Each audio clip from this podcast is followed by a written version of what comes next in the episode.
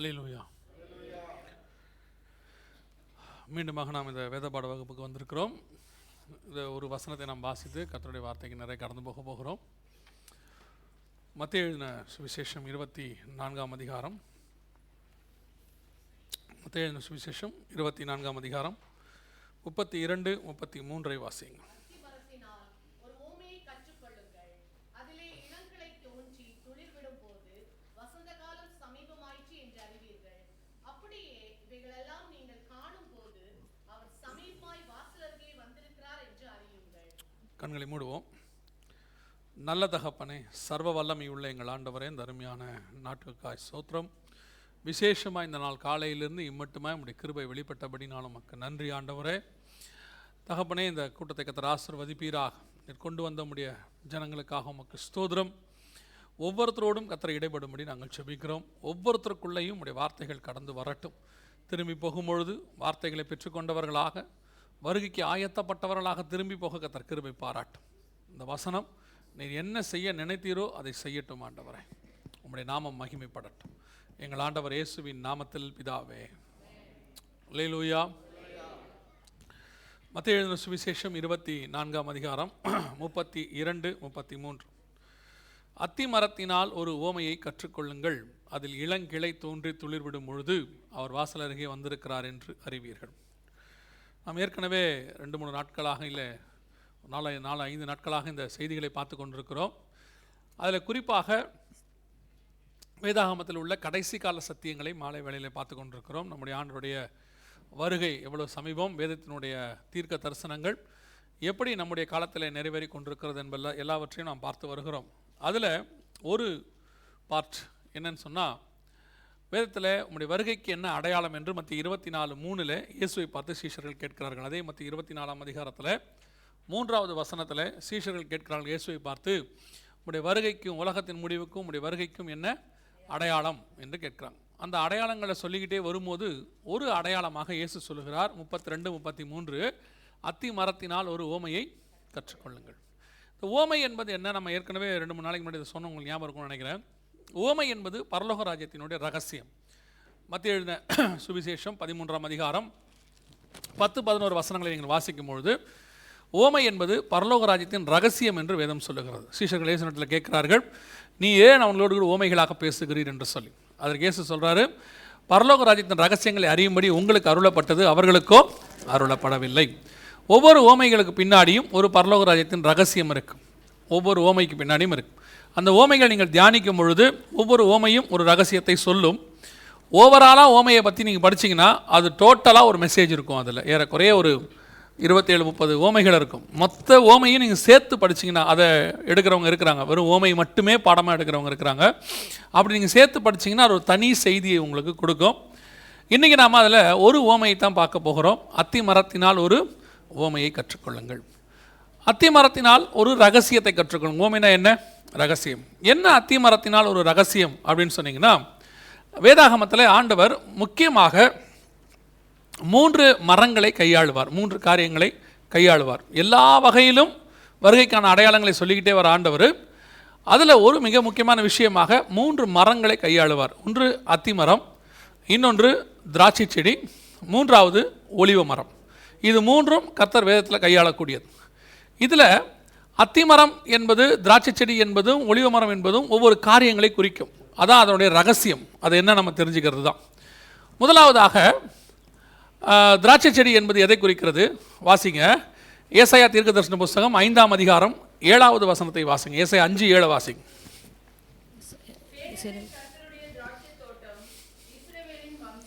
சேனைகளின் கர்த்தருடைய திராட்சை தோட்டம் இஸ்ரவேலின் வம்சமே அப்படின்னு இருக்கு. அப்போது திராட்சை தோட்டம் என்பது இஸ்ரவேலருடைய வம்ச வரலாறுகள். மனிதர்களை இஸ்ரவேல் ஜனங்களை அவருடைய காரியங்களை குறிக்கும். ஒலிவ மரம் என்பது எதை குறிக்கிறது? வாசிங்க. வெளிப்படுத்தின விசேஷம் பதினோராம் அதிகாரம் நாலாவது வசனம் வாசிங்க. வெளிப்படுத்தின விசேஷம் பதினோராம் அதிகாரம் நாலாவது வசனம். பரலோகத்தின் ஆண்டவருக்கு முன்பாக நிற்கிற ரெண்டு ஒலிவ மரங்களும் ரெண்டு விளக்கு தண்டுகளும் இவர்களே. யாரை பற்றி சொல்லப்பட்டிருக்கு? ஒலிவ மரம் என்பது இன்னும் ஒரு வசனத்தை வாசிங்க. சகரியாவின் புஸ்தகம் நான்காம் அதிகாரம் பதினோராவது வசனம் வாசிங்க. பின்பு நான் அவரை நோக்கி குத்து விளக்குகள் வலதுபுறமாகவும் அதற்கு இடது புறமாகவும் இருக்கிற அந்த இரண்டு ஒலிவ மரங்கள் என்னவென்று கேட்டேன் பதினாலாவது வசனம் அப்பொழுது அவர் இவைகள் இரண்டும் சர்வலோகத்துக்கும் ஆண்டவராய் இருக்கிறவரின் சமூகத்தில் நிற்கிற அபிஷேகம் பெற்றவர்கள் என்றார் அந்த ரெண்டு ஒளிவ மரத்தை பற்றி தான் பதினொன்று நாலு வெளிப்படத்தில் வாசித்தோம் ஒளிவ என்பது- ஒளிவ மரம் என்பது இஸ்ரேவேலுடைய ஊழியர்கள்காரரை குறிக்கும் அல்லது இஸ்ரேவேலுடைய ஆவிக்குரிய வாழ்க்கை. ஒன்று இஸ்ரேவேலுடைய வம்ச வரலாறு மக்களை குறிக்கும். ரெண்டாவது இஸ்ரேவேலுடைய ஊழியர்களை குறிக்கிறது தான் ஒளிவ மரம். அப்போது அத்திப்பழம் அல்லது அத்தி மரம் என்பது எதை குறிக்கிறது? வாசிங்க. இறைமையா தீர்க்கதர்சன புஸ்தகம் இருபத்தி நான்காம் அதிகாரம் இறைமை இருபத்தி நாலு ஐந்து வாசிங்க பார்ப்போம். இறைமை இருபத்தி நாலு ஐந்து நான் இவ்விடத்திலிருந்து கல்தேயர் தேசத்திற்கு புறப்பட்டு போகவிட்ட யூதரை நான் இந்த நல்ல அத்திப்பழங்களுக்கு ஒப்பிட்டு அவர்களுக்கு நன்மை உண்டாக அவர்களை அங்கீகரிப்பேன் அத்திப்பழம் என்பது யூதர்கள் என்றால் அத்தி மரம் என்பது இஸ்ரேவேல் தேசத்தை குறிக்கும். ஏன்னா அத்திப்பழம் அத்தி மரத்துலேருந்து வரும். இந்தியாவிலேருந்து இந்தியர்கள் வருவாங்க. அமெரிக்காவிலேருந்து அமெரிக்கர்கள் வருவாங்க. யூதர்கள் எங்கேருந்து வருவாங்க? இஸ்ரேவேல் தேசத்துலேருந்து வருவாங்க. அத்தி மரம் துளிர்க்கும் பொழுது மத்திய இருபத்தி நாலாம் அதிகாரம் முப்பத்திரெண்டு முப்பத்தி மூன்றில் அத்தி மரத்தினால் ஒரு ஓமையை கற்றுக்கொள்ளுங்கள். இஸ்ரேவேல் தேசத்தினால் ஒரு ரகசியத்தை கற்றுக்கொள்ளுங்கள். அதிலே இளங்கிளை தோன்றி. இளங்கிளை என்பது ராஜாவை குறிக்கும். ஈசா என்னும் அடிமரத்திலிருந்து ஒரு கிளை தோன்றும் அப்படின்றது ராஜாவை குறிக்கிற வார்த்தை. இஸ்ரவேல் தேசத்தினால் ஒரு ரகசியத்தை கற்றுக்கொள்ளுங்கள். அதிலே ராஜா தோன்றி துளிர்க்கும் பொழுது துளிர்விடும் பொழுது வசந்த காலம் சமீபமாயிற்று என்று அறிவீர்கள். அப்படியே இவைகளையெல்லாம் நீங்கள் காணும்போது அவர் சமீபமாய் வாசல் அருகே வந்திருக்கிறார். அப்போ இஸ்ரவேல் தேசம் துளிர்க்கிறதற்கும் அதுக்கு ராஜா வருவதற்கும் இயேசு வாசல் அருகே வருவதற்கும் ஒரே காலகட்டம். சரி இதை ஏன் நம்ம பார்க்குறோம்? இந்த காரியத்தை நம்ம பார்க்கறதுக்கு என்ன காரணம் இருக்குது அப்படின்னு கேட்டிங்கன்னா வெளிப்படுத்தின விசேஷத்தில் ஏழு சபைகள் இருக்குது உங்கள் எல்லாருக்கும் தெரியும். ரெண்டாம் அதிகாரத்தில் எபேஸிலிருந்து லவதோக்கியா வரைக்கும் ஏழு சபை. எபேஸ் சபை ஆரம்பிக்கும் போது கத்தர் சொல்கிறது ஏழு பொன் குத்து விளக்குகளின் மத்தியில் உலாவுகிறவர் சொல்லுகிறதாவது அப்படின்னு ஆரம்பிக்கிறார். ஆனால் ஏழாவது சபையை முடிக்கும் போது எப்படி முடிப்பார்? இதோ நான் வாசப்படியில் நின்று கதவை தட்டுகிறேன். அப்போ ஏழாவது சபையின் காலத்தில் அவர் எங்கே வந்துடுவார் வாசப்படிக்கிட்ட வந்துடுவார் இப்போ நமக்கு மற்ற இருபத்தி நாலு முப்பத்தி ரெண்டு முப்பத்தி மூணு படி அவர் இஸ்ரவேல் துளிர்க்கும் பொழுது அதில் ராஜா தோன்றும் போது வாசல் அருகே வந்திருக்கிறார்னு இருக்கு. அப்போ இஸ்ரவேல் துளிர்த்து ராஜா வருகிற காலமும் ஏழாவது சபையின் காலமும் ஒரே காலம். புரியுதாப்ப இதான் அதில் உள்ள ரகசியம். இஸ்ரவேல் துளிர்த்து அதில் ராஜா வரும்போது அவர் வாசல் அருகே வந்திருக்கிறார் என்று அர்த்தம். ஏழாவது சபையின் காலத்தில் சொல்கிறாரு இதோ நான் வாசப்படியில் நின்று கதவை தட்டுகிறேன். அப்போ நீங்கள் தெரிஞ்சுக்கொள்ளணும் இஸ்ரவேல் துளிர்க்கிற காலமும் கடைசி சபை ஏழாவது சபையின் காலமும் ஒரே காலமாக இருக்கும். அப்போ நமக்கு சபையின் காலத்திற்கான அடையாளம் என்ன அப்படின்னு கேட்டிங்கன்னா இஸ்ரவேல் தேசம் துளிர் விட்டு வரும்பொழுது அதில் ராஜா வரும்போது நமக்கு தெரியணும் நாம் கடைசி சபையின் காலத்துக்கு வந்துட்டோம்னு அர்த்தம். ஏழாவது சபையின் காலத்திற்கு நாம் வந்துவிட்டோம் என்று அர்த்தம். இந்த தீர்க்க தரிசனம் வேதத்தில் சொல்லப்பட்ட இந்த தீர்க்க தரிசனம் அதாவது மத்திய இருபத்தி நாலு முப்பத்தி ரெண்டு முப்பத்தி மூன்று எப்பொழுது நிறைவேறியது? எப்போது கடைசி காலத்தில் நாம் வந்திருக்கிறோம் அப்படின்னு கேட்டிங்க சொன்னால் ஆயிரத்தி தொள்ளாயிரத்தி நாற்பத்தி எட்டு மே மாதம் பதினான்காம் தேதி இஸ்ரேவேல் தேசம் துளிர்த்தது. இஸ்ரேவேல் என்கிற தனி தேசம் துளிர்த்து வந்தது.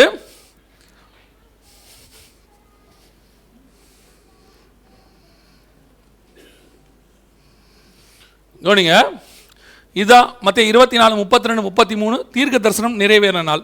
இஸ்ரேவேல் தேசம் the state of Israel is born உங்களுக்கு தெரிஞ்சிருக்கிறபடி இஸ்ரேவேல் தேசமானது நேபுகாத் நேச்சார் காலத்தில் ஆயிரத்தி தொள்ளாயிரத்தி மன்னிக்கணும் கிமு எழுநூறில் நேபுகாத் நேச்சார் காலத்தில் இஸ்ரேவேல் தேசமானது அடிமைத்தனத்துக்குள்ளே போச்சு. சிதேக்கிய ராஜா காலத்தில் எக்கோனியா காலத்தில் போச்சு. அப்போ போன இஸ்ரேவேல் தேசம் அதுக்கப்புறம் விடுதலையே ஆகலை. அதற்கு பிறகு மேதிய பெர்ஷிய சாம்ராஜ்யம் அதற்கு பிறகு கிரேக்க சாம்ராஜ்யம் அதற்கு பிறகு ரோம சாம்ராஜ்யம் ரோம சாம்ராஜ்யத்தில் தான் இயேசு வரார். இயேசு அப்போஸ்தலர்கள்லாம் ரோம சாம்ராஜ்யம் அடிப்படை அந்த காலத்தில் வாழ்ந்தவங்க. அந்த காலகட்டத்தில் இஸ்ரேல் தேசம் அடிமைத்தனத்தில் தான் இருக்குது பிள்ளைகள் எல்லாம் ஒரு இடமா உட்காருங்க. எழுந்துருச்சு இங்கே எங்கேயும் போகக்கூடாது. இங்கே சீட் இல்லை பிரதர். ஃப்ரண்ட்டில் சீட் இல்லை. சரியா?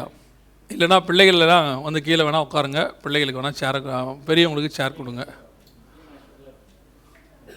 குட்டீஸ் எல்லாமே கொஞ்சம் கீழே வந்துடுங்க பார்ப்போம் கொஞ்சம் வேகமாக கிடுகிடன்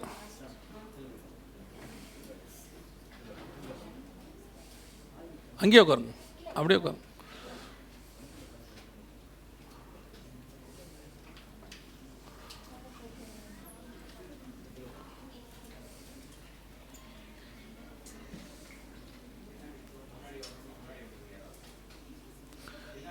பின்னாடி இருந்து யாராவது ஒரு ஆறு ஏழு பேர் கொஞ்சம் முன்னாடி வந்துருங்க இப்பயே. வரவங்க அப்புறம் பின்னாடி உட்காருவாங்க. நீங்கள் டிஸ்டர்ப் பண்ணாமல் இருப்பாங்க. அதுக்கு தான் சொல்கிறேன் இங்கே பேசக்கூடாது. பேசக்கூடாது. பேசுகிறதா இப்போ எஞ்சி வெளியே போயிடணும் சரியா?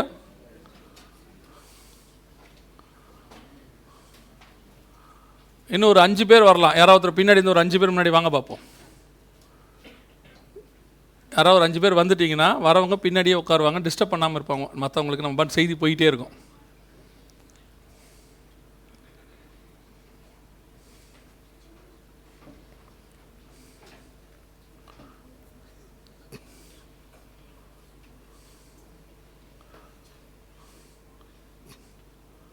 சரி ரைட் ஓகே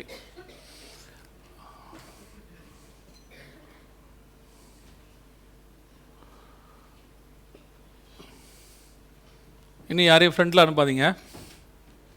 சரி ரைட் குட்டீஸ் யாராவது போகிறாங்கன்னா இப்போயே போயிருங்க. நடுவில் எழுந்திரிச்சு போகக்கூடாது. சரியா? முடிகிற வரைக்கும் இங்கே தான் உட்காரணும். இல்லை இப்போ பிறந்து இப்பயே போயிடணும் எதுன்னு முடிவு எடுத்துங்க. ஒரே செகண்ட் தான். ரைட்டா ஓகே இனி ஒரு காலம் செய்யாதிருப்பாங்க அதை கல்யாணத்தில் சொல்லுவாங்க. எதா சொல்கிறதோ இப்பயே சொல்லுங்கள் இனிமேல் சொல்லக்கூடாதுன்னு.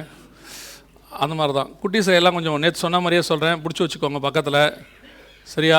உங்களுக்கு இது ஒரு நல்ல டைம் ஏன்னா எல்லாம் தூங்கிடும் இப்போ ஒரு அரை மணி நேரத்துக்குள்ளே. அதனால் தயவு செஞ்சு அந்த அரை மணி நேரம் மட்டும் பத்திரமா பார்த்துக்குங்க கவனிங்க. மற்ற இருபத்தி நாலு முப்பத்தி ரெண்டு முப்பத்தி மூணு கர்த்தர் சொன்ன தீர்க்க தரிசனம் இப்போ தான் நிறைவேறுச்சு. ஏன்னா இயேசு கிறிஸ்து காலம் வரைக்கும் இஸ்ரேல் தேசம் விடுதலையாகவே இல்லை. அடிமைத்தனத்துக்குள்ளே தான் இருந்துச்சு. இன்னும் சொல்லப்போனால் இயேசு கிறிஸ்துக்கு அப்புறமும் விடுதலை ஆகலை. அப்பயும் அவங்க ரோம சாம்ராஜ்யத்துக்குள்ளே தான் இருக்கிறாங்க. அதற்கு பிறகு பார்ப்பரசர் சாம்ராஜ்யம் அதுக்கு பிறகு பைசாண்டியர்கள் அதுக்கு பிறகு துருக்கியர்கள் அதுக்கு பிறகு ஆங்கிலேயர்கள் இப்படி எல்லாருடைய காலத்துலேயும் என்னவாக இருந்துச்சுன்னா இது ரெண்டாவது தடவை உனக்கு நீ தான் அங்கே சேட்டை பண்ணுற ஆள் அமைதியார் இல்லை உன்னை கூப்பிட்டு தனியாக உட்கார வச்சுருவேன். கவனிங்க சர்ச்சுக்கு வரும்போது பிள்ளைக்கு ஜோம் பண்ணி கூட்டிகிட்டு வரணும் எப்போவுமே. கவனிங்க அப்போது ஆயிரத்தி தொள்ளாயிரத்தி நாற்பத்தெட்டு வரைக்கும் இஸ்ரேல் விடுதலையே ஆகவே இல்லை. அங்கேயே தான் அது அடிமைத்தனத்துக்குள்ளேயே தான் இருந்துச்சு. இந்த மத்திய இருபத்தி நாலு முப்பத்தி ரெண்டு முப்பத்தி மூணு ஆண்டவர் சொன்ன தீர்க்க தரிசனம் துல்லியமாக நிறைவேறினது ஆயிரத்தி தொள்ளாயிரத்தி நாற்பத்தி எட்டு மே மாதம் பதினான்காம் தேதி. கத்தர் சொன்னபடி இஸ்ரேல் தேசம் அத்திமரம் துளிர் விட்டது அதில் இளம் கிளை தோன்றி அப்போ தான் ராஜா வரார் புதிய ராஜா வராரு. வேதம் சொன்னபடியே துல்லியமாய் தீர்க்க தரிசனம் நிறைவேறுச்சு. இதே காலகட்டத்தில் இதே காரியத்தை லூக்கா எழுதின சுவிசேஷம் இருபத்தோராம் அதிகாரம் இருபத்தி ஒன்பது முப்பது வாசிங்க பார்ப்போம். லூக்கா இருபத்தி ஒன்று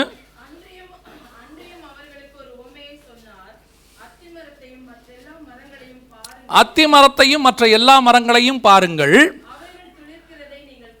அவைகள் துளிர்க்கிறதை நீங்கள் காணும் காணும்போது இதே காரியம் தான் லூக்கால இருக்கு. இதே காரியம் தான் லூக்கால இருக்கு. ஆனால் லூக்கால சொல்லும் போது இன்னும் ஒரு வார்த்தை சேர்த்து இருக்கு மத்தியில் அத்தி மரத்தினால் அப்படின்னு இருக்கு. லூக்கால அத்தி மரத்தையும் மற்ற எல்லா மரங்களையும் பாருங்கள் அப்படின்னு ஒரு சிலர் இந்த மாதிரி சின்ன சேஞ்சஸ் இருக்கு இல்லையா? இதை வச்சுட்டு என்ன சொல்கிறாங்க பாருங்க இதில் எவ்வளோ டிஃப்ரென்ஸ் இருக்குது உங்கள் வேதத்தில் முரண்பாடாக இருக்குது மத்தியை ஒன்று சொல்கிறாரு லூக்கா ஒன்று சொல்கிறாரு அப்படின்னு சொல்லி சிலர் வந்து என்ன செய்வாங்கன்னா வேதத்துக்கு விரோதமானவங்களாம் என்ன செய்வாங்க? பேசுவாங்க. பொதுவாக நான் அப்படிப்பட்டவங்ககிட்டலாம் ஆர்கியூ பண்ணுறது இல்லை. ஏன்னு சொன்னால் அது அவங்களுக்கு சொன்னாலும் என்ன செய்யாது? புரியவும் புரியாது. அது அவங்களுக்கு அவசியமும் இல்லை. அவங்க ஆர்கியூமெண்ட்டுக்கு வரவங்க. ஆர்கியூமெண்ட் பண்ணுறவங்ககிட்ட நீங்கள் எல்லாம் இப்போ என்ன செய்யாதீங்க? ஆர்கியூமெண்ட்லாம் பண்ணாதீங்க. அதுக்கு பதிலாக ஒரு நாலு பேருக்கு சுவிசேஷம் சொல்லலாம். இவங்க எல்லாம் ஆர்கியூ பண்ணிக்கிட்டு தான் இருப்பாங்க. அவர்களுக்கு என்று தர காக்கா ஒரு சிலர் ஆண்டவர் எழுப்பி இருக்கிறார். அவங்க தான் அவங்களுக்குலாம் கரெக்டு நான் சொல்கிறது உங்களுக்கு புரியுதா? ஒரு சிலருக்கு அவங்களால ஆண்டவர் எழுப்பியிருக்காரு அவங்க ஆர்கியூ பண்ணிப்பாங்க. அவங்ககிட்ட அவங்க வந்துட்டு என்ன நடக்குதோ அது நடக்கட்டும். உங்களுக்கு நம்ம பொறுத்த வரைக்கும் வேதத்தில் நல்லா தெரிஞ்சுக்கொள்ளுங்க. இந்த மாற்றம் ஏன் இங்கே அத்தி மரம் அங்கே மற்ற வரங்களையும் இருக்குது அப்படின்னு கேட்டிங்கன்னா இயேசுக்கிட்ட இருந்த சீஷர்களில் மூன்று வகை மூன்று வகையாக பிரிஞ்சிருந்தாங்க. ஒரு மூணு பேர் பிரதானமானவங்க. நம்ம எல்லாருக்கும் தெரியும். பேதுரு யாக்கோபு யோவான். அடுத்து ஒம்பது பேர் அடுத்து தனி அடுத்த செகண்ட் குரூப் அதில் இன்னும் எழுபது பேர் தனியாக இருந்தாங்க. இதில் மத்தியும் இந்த மூணு பேரில் இல்லை. ஒம்பது பேரில் இருக்கிறார். மற்றவங்க லூக்கா இந்த ரெண்டுலையுமே இல்லை. பன்னெண்டு பேரில் அவர் இல்லை. அப்படி இருக்கும் பொழுது இவங்க ரெண்டு பேரும் காஸ்பல் எழுதுறாங்க. அப்போ அந்த மருவமலையின் அனுபவத்தெல்லாம் மத்திய எழுதணும்னா என்ன செய்யணும்? மேலே அவர் போல. அப்போ யாரை கேட்டு எழுதியிருக்கணும்? பேதுரு யாக்கோபியாவான்னு யாரோ ஒருத்தரை கேட்டு தான் எழுதியிருக்க முடியும். அதே மாதிரி லூக்கா என்ன பண்ணுறாரு இவர் பன்னெண்டு பேரில் இல்லை. அதனால் இவர் என்ன செய்கிறாரு எல்லாத்தையும் எல்லாருக்கிட்டையும் கேட்டு தான் எழுதுறாராமா. அவரே சொல்கிறாரு லூக்கா எழுதின சுவிசேஷம் ஒன்றாம் அதிகாரம் ஒன்று ரெண்டு வசனங்களில் மகா கணங்கொருந்து தெய்வப்பிலுவே நாங்கள் முழு நிச்சயமாய் நம்புகிற சங்கதிகளை ஆரம்பம் முதல் கண்ணார கண்டு வசனத்தை போதித்தவர்கள் எங்களுக்கு ஒப்புவித்தபடியே அவைகளை குறித்து சரித்திரம் எழுத அநேகர் முற்பட்டபடியினாலே. அப்போ இயேசு கிறிஸ்துவை பற்றி அன்னைக்கு என்ன பண்ணியிருக்கிறான் நிறைய பேர் கதை எழுதியிருக்கிறான். எக்கச்சக்கமாக அதான் நான் சொல்லுவேன். இயேசு என்னைக்கு பூமிக்கு வந்தாரோ அன்னையிலேருந்து இன்னைக்கு வரைக்கும் அவர் தான் சூப்பர் ஹீரோ. அவரை பற்றின புக்கு தான் ஜாஸ்தி. அவரை பற்றி கதை எழுதுறது தான் ஜாஸ்தி. என்னென்னவோ கதை விடுவான். அதில் ஒரு கதை தான் இயேசுக்கு கல்யாணம் ஆகி போச்சு. அவருக்கு எல்லாம் இருக்கிறாங்க. இன்னொரு கதை இருக்குது இயேசுநாதர் காஷ்மீருக்கு வந்தார். அங்கே ஒரு இதெல்லாம் கதை. அதனால் லூக்கா சொல்கிறாரு இந்த மாதிரி கதை எழுத நிறைய பேர் ஏற்பட்டபடியினாலே நான் உனக்கு எப்படி எழுறேன் திட்டமாய் விசாரித்து அறிந்த நானும். அப்போ என்ன இருக்கு? திட்டமாய் விசாரித்து அறிந்த நானும். இந்த பன்னெண்டு பேர்கிட்டையும் போய் அவர் என்ன செய்கிறாரு பதினோரு பேர்கிட்டையும் கேட்டு எழுதுறாரு திட்டமாக விசாரிக்கிறார். இது என்ன? இது எப்படி இருக்கு? எப்படி இருந்துச்சு? எல்லாமே. அதனால தான் லூக்கா காஸ்பலை ரொம்ப டீட்டெயில்டு காஸ்பல்னு சொல்லுவாங்க. அது மாத்திரமல்ல லூகா காஸ்பல் புறஜாதியாருக்கு எழுதப்பட்ட காஸ்பல்னு சொல்லுவாங்க தேவப்பேலுவுக்கு எழுதுனது. ஸோ எதுக்கு நான் இதை உங்களுக்கு இவ்வளோ தெளிவாக அங்கே சொல்கிறேன் அப்படின்னா அந்த லூகா சொன்ன வார்த்தையில் தான் நீங்களும் நானும் இருக்கிறோம். என்ன இருக்கிறோம்? அத்தி மரத்தையும் மற்ற எல்லா மரங்களையும் பாருங்கள் அவைகள் துளிர்க்கிறதை நீங்கள் காணும்போது. அப்போ இஸ்ரவேல் துளிர்த்தது ஆயிரத்தி தொள்ளாயிரத்தி நாற்பத்தி எட்டில். ஆனால் இதுக்கு முன்னாடி ரெண்டு தடவை இஸ்ரவேல் தனி நாடாக மாறி வந்திருக்கிறாங்க. முதல் தடவை மோசே தலைமையில் வந்தாங்க. எகிப்திலிருந்து புறப்பட்டு. அப்போ வரும்போது இஸ்ரவேல் தனியாக தான் வந்துச்சு. திருப்பி இன்னொரு தடவை செருபாபேல் தலைமையில் வந்தாங்க. அப்போ வரும்போது எப்படி வந்தாங்க? செருபாபேல் தலையில் தனிமை தனியாக தான் வந்தாங்க. ஆனால் இந்த முறை ஆயிரத்தி தொள்ளாயிரத்தி நாற்பத்தெட்டு மே பதினாலில் ரிலீஸ் ஆகும்போது அதை விடுதலையாகும் போது அவர்கள் தனியாய் துளிர்க்கவில்லை அவர்களோடு கூட அறுபது நாடுகள் விடுதலையாச்சு. ஆங்கிலேயர்கள் கையிலிருந்து ஏறக்குறைய அறுபது நாடுகள் அந்த காலகட்டத்தில் என்ன ஆனாங்க? துளிர்த்தாங்க. ஆயிரத்தி தொள்ளாயிரத்தி நாற்பத்தெட்டுலேருந்து ஆயிரத்தி தொள்ளாயிரத்தி அறுபத்தி ஏழு வரைக்கும் எருசலேம் கிடைக்கிற வரைக்கும் இடைப்பட்ட காலத்தில் ஏறக்குறைய அறுபது நாடுகள் துளிர்த்தது. இதைத்தான் இயேசு லூக்கால சொல்றாரு அத்தி மரத்தையும் மற்ற எல்லா மரங்களையும் பாருங்கள். இஸ்ரவேல் தேசத்தையும் மற்ற எல்லா தேசங்களையும் பாருங்கள். அவைகள் துளிர்க்கிறத நீங்கள் காணும்போது அது உருவாகி வரதை நீங்கள் பார்க்கும் பொழுது அவர் வாசல் அருகே வந்திருக்கிறார் என்று அறிவீர்கள். இப்போ இயேசு கிறிஸ்து வாசல்கிட்ட வந்து ஆயிரத்தி தொள்ளாயிரத்தி நாற்பத்தி எட்டின் கணக்கின்படி எழுபது ஆண்டு காலம் கரெக்டாக முடிஞ்சிருக்குது. ஆயிரத்தி தொள்ளாயிரத்தி நாற்பத்தி எட்டுலேருந்து ரெண்டாயிரத்தி பதினெட்டு வரைக்கும் சரியாக எழுபது ஆண்டு காலம் முடிவுக்கு வந்திருக்கிறது. ஒரு தலைமுறைன்னு அர்த்தம். ஒரு பாபிலோனுக்கு எழுபது வருஷம் கத்தர் கொடுத்தாரு அது ஒரு தலைமுறைன்னு சொல்லுவாங்க. அப்படி கணக்கின்படி எழுபது ஆண்டு காலம் முடிவுக்கு வந்திருக்கிறது. இயேசு சொன்னபடியே அத்தி மரம் துளிர் விட்டு விட்டது. அதான் நான் சொல்லுவேன்.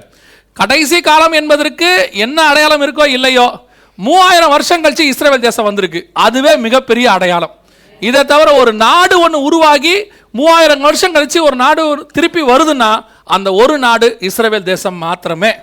கத்தர் கொண்டு வந்திருக்கிறாரு. இதுவே கடைசி காலத்துக்கான மிகப்பெரிய அடையாளம். எப்போ இஸ்ரேல் வந்துச்சோ அப்பயே கடைசி காலம் தொடங்கிருச்சு. இனி கடைசி காலம் கிடையாதுன்னு யாரும் சொல்லவே முடியாது. கடைசி காலத்தில் வர வேண்டிய இஸ்ரேல் வந்துருச்சு. அதுலேயும் ஒரு ஆச்சரியமாக இளங்கிளை தோன்றி ராஜா வருவார்னு பைபிள் சொல்லுது. சொன்னபடியே இஸ்ரேல் தேசத்துக்கு பென் கூரியன் என்கிறதான ராஜா வந்தார். எதுக்கு இதுக்கு சொல்கிறேன்னு கேட்டால் இந்த இடைப்பட்ட காலத்தில் இஸ்ரேலுக்கு ராஜாவே கிடையாது. சிதக்கிய ராஜா காலத்துக்கு பிறகு இஸ்ரேவேலுக்கு ராஜா ஆளே கிடையாது. இயேசு கிறிஸ்து கூட இவ் ராஜாவாக ஒரு பகுதியினால் ஏற்றுக்கொள்ளப்பட்டாரே ஒழிய அவர் இஸ்ரவேலில ராஜ்யபாரம் பண்ணவே இல்லை.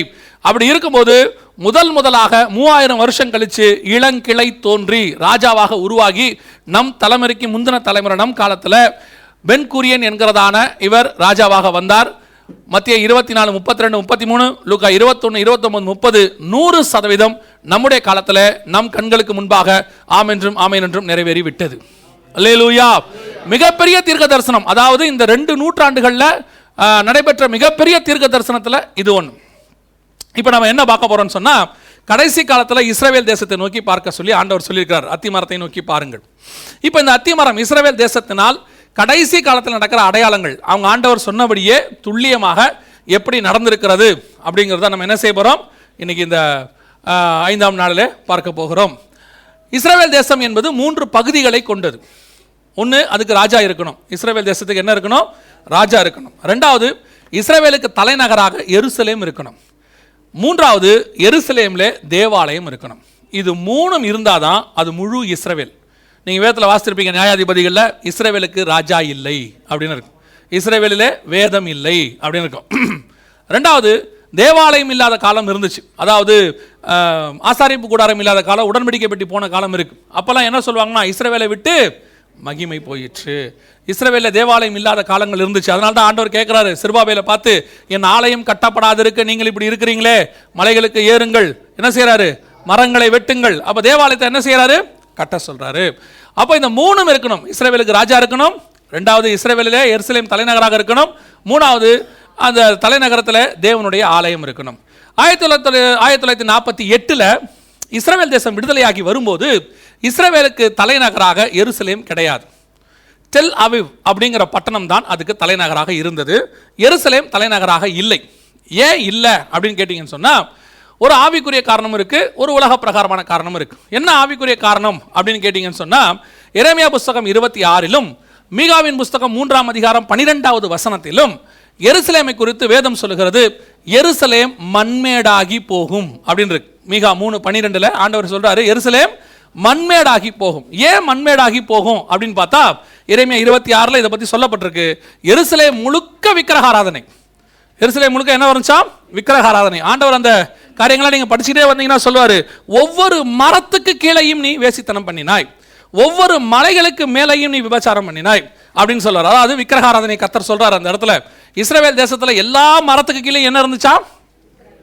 விக்கிரகங்கள் இருந்துச்சான் யோசித்து பாருங்க.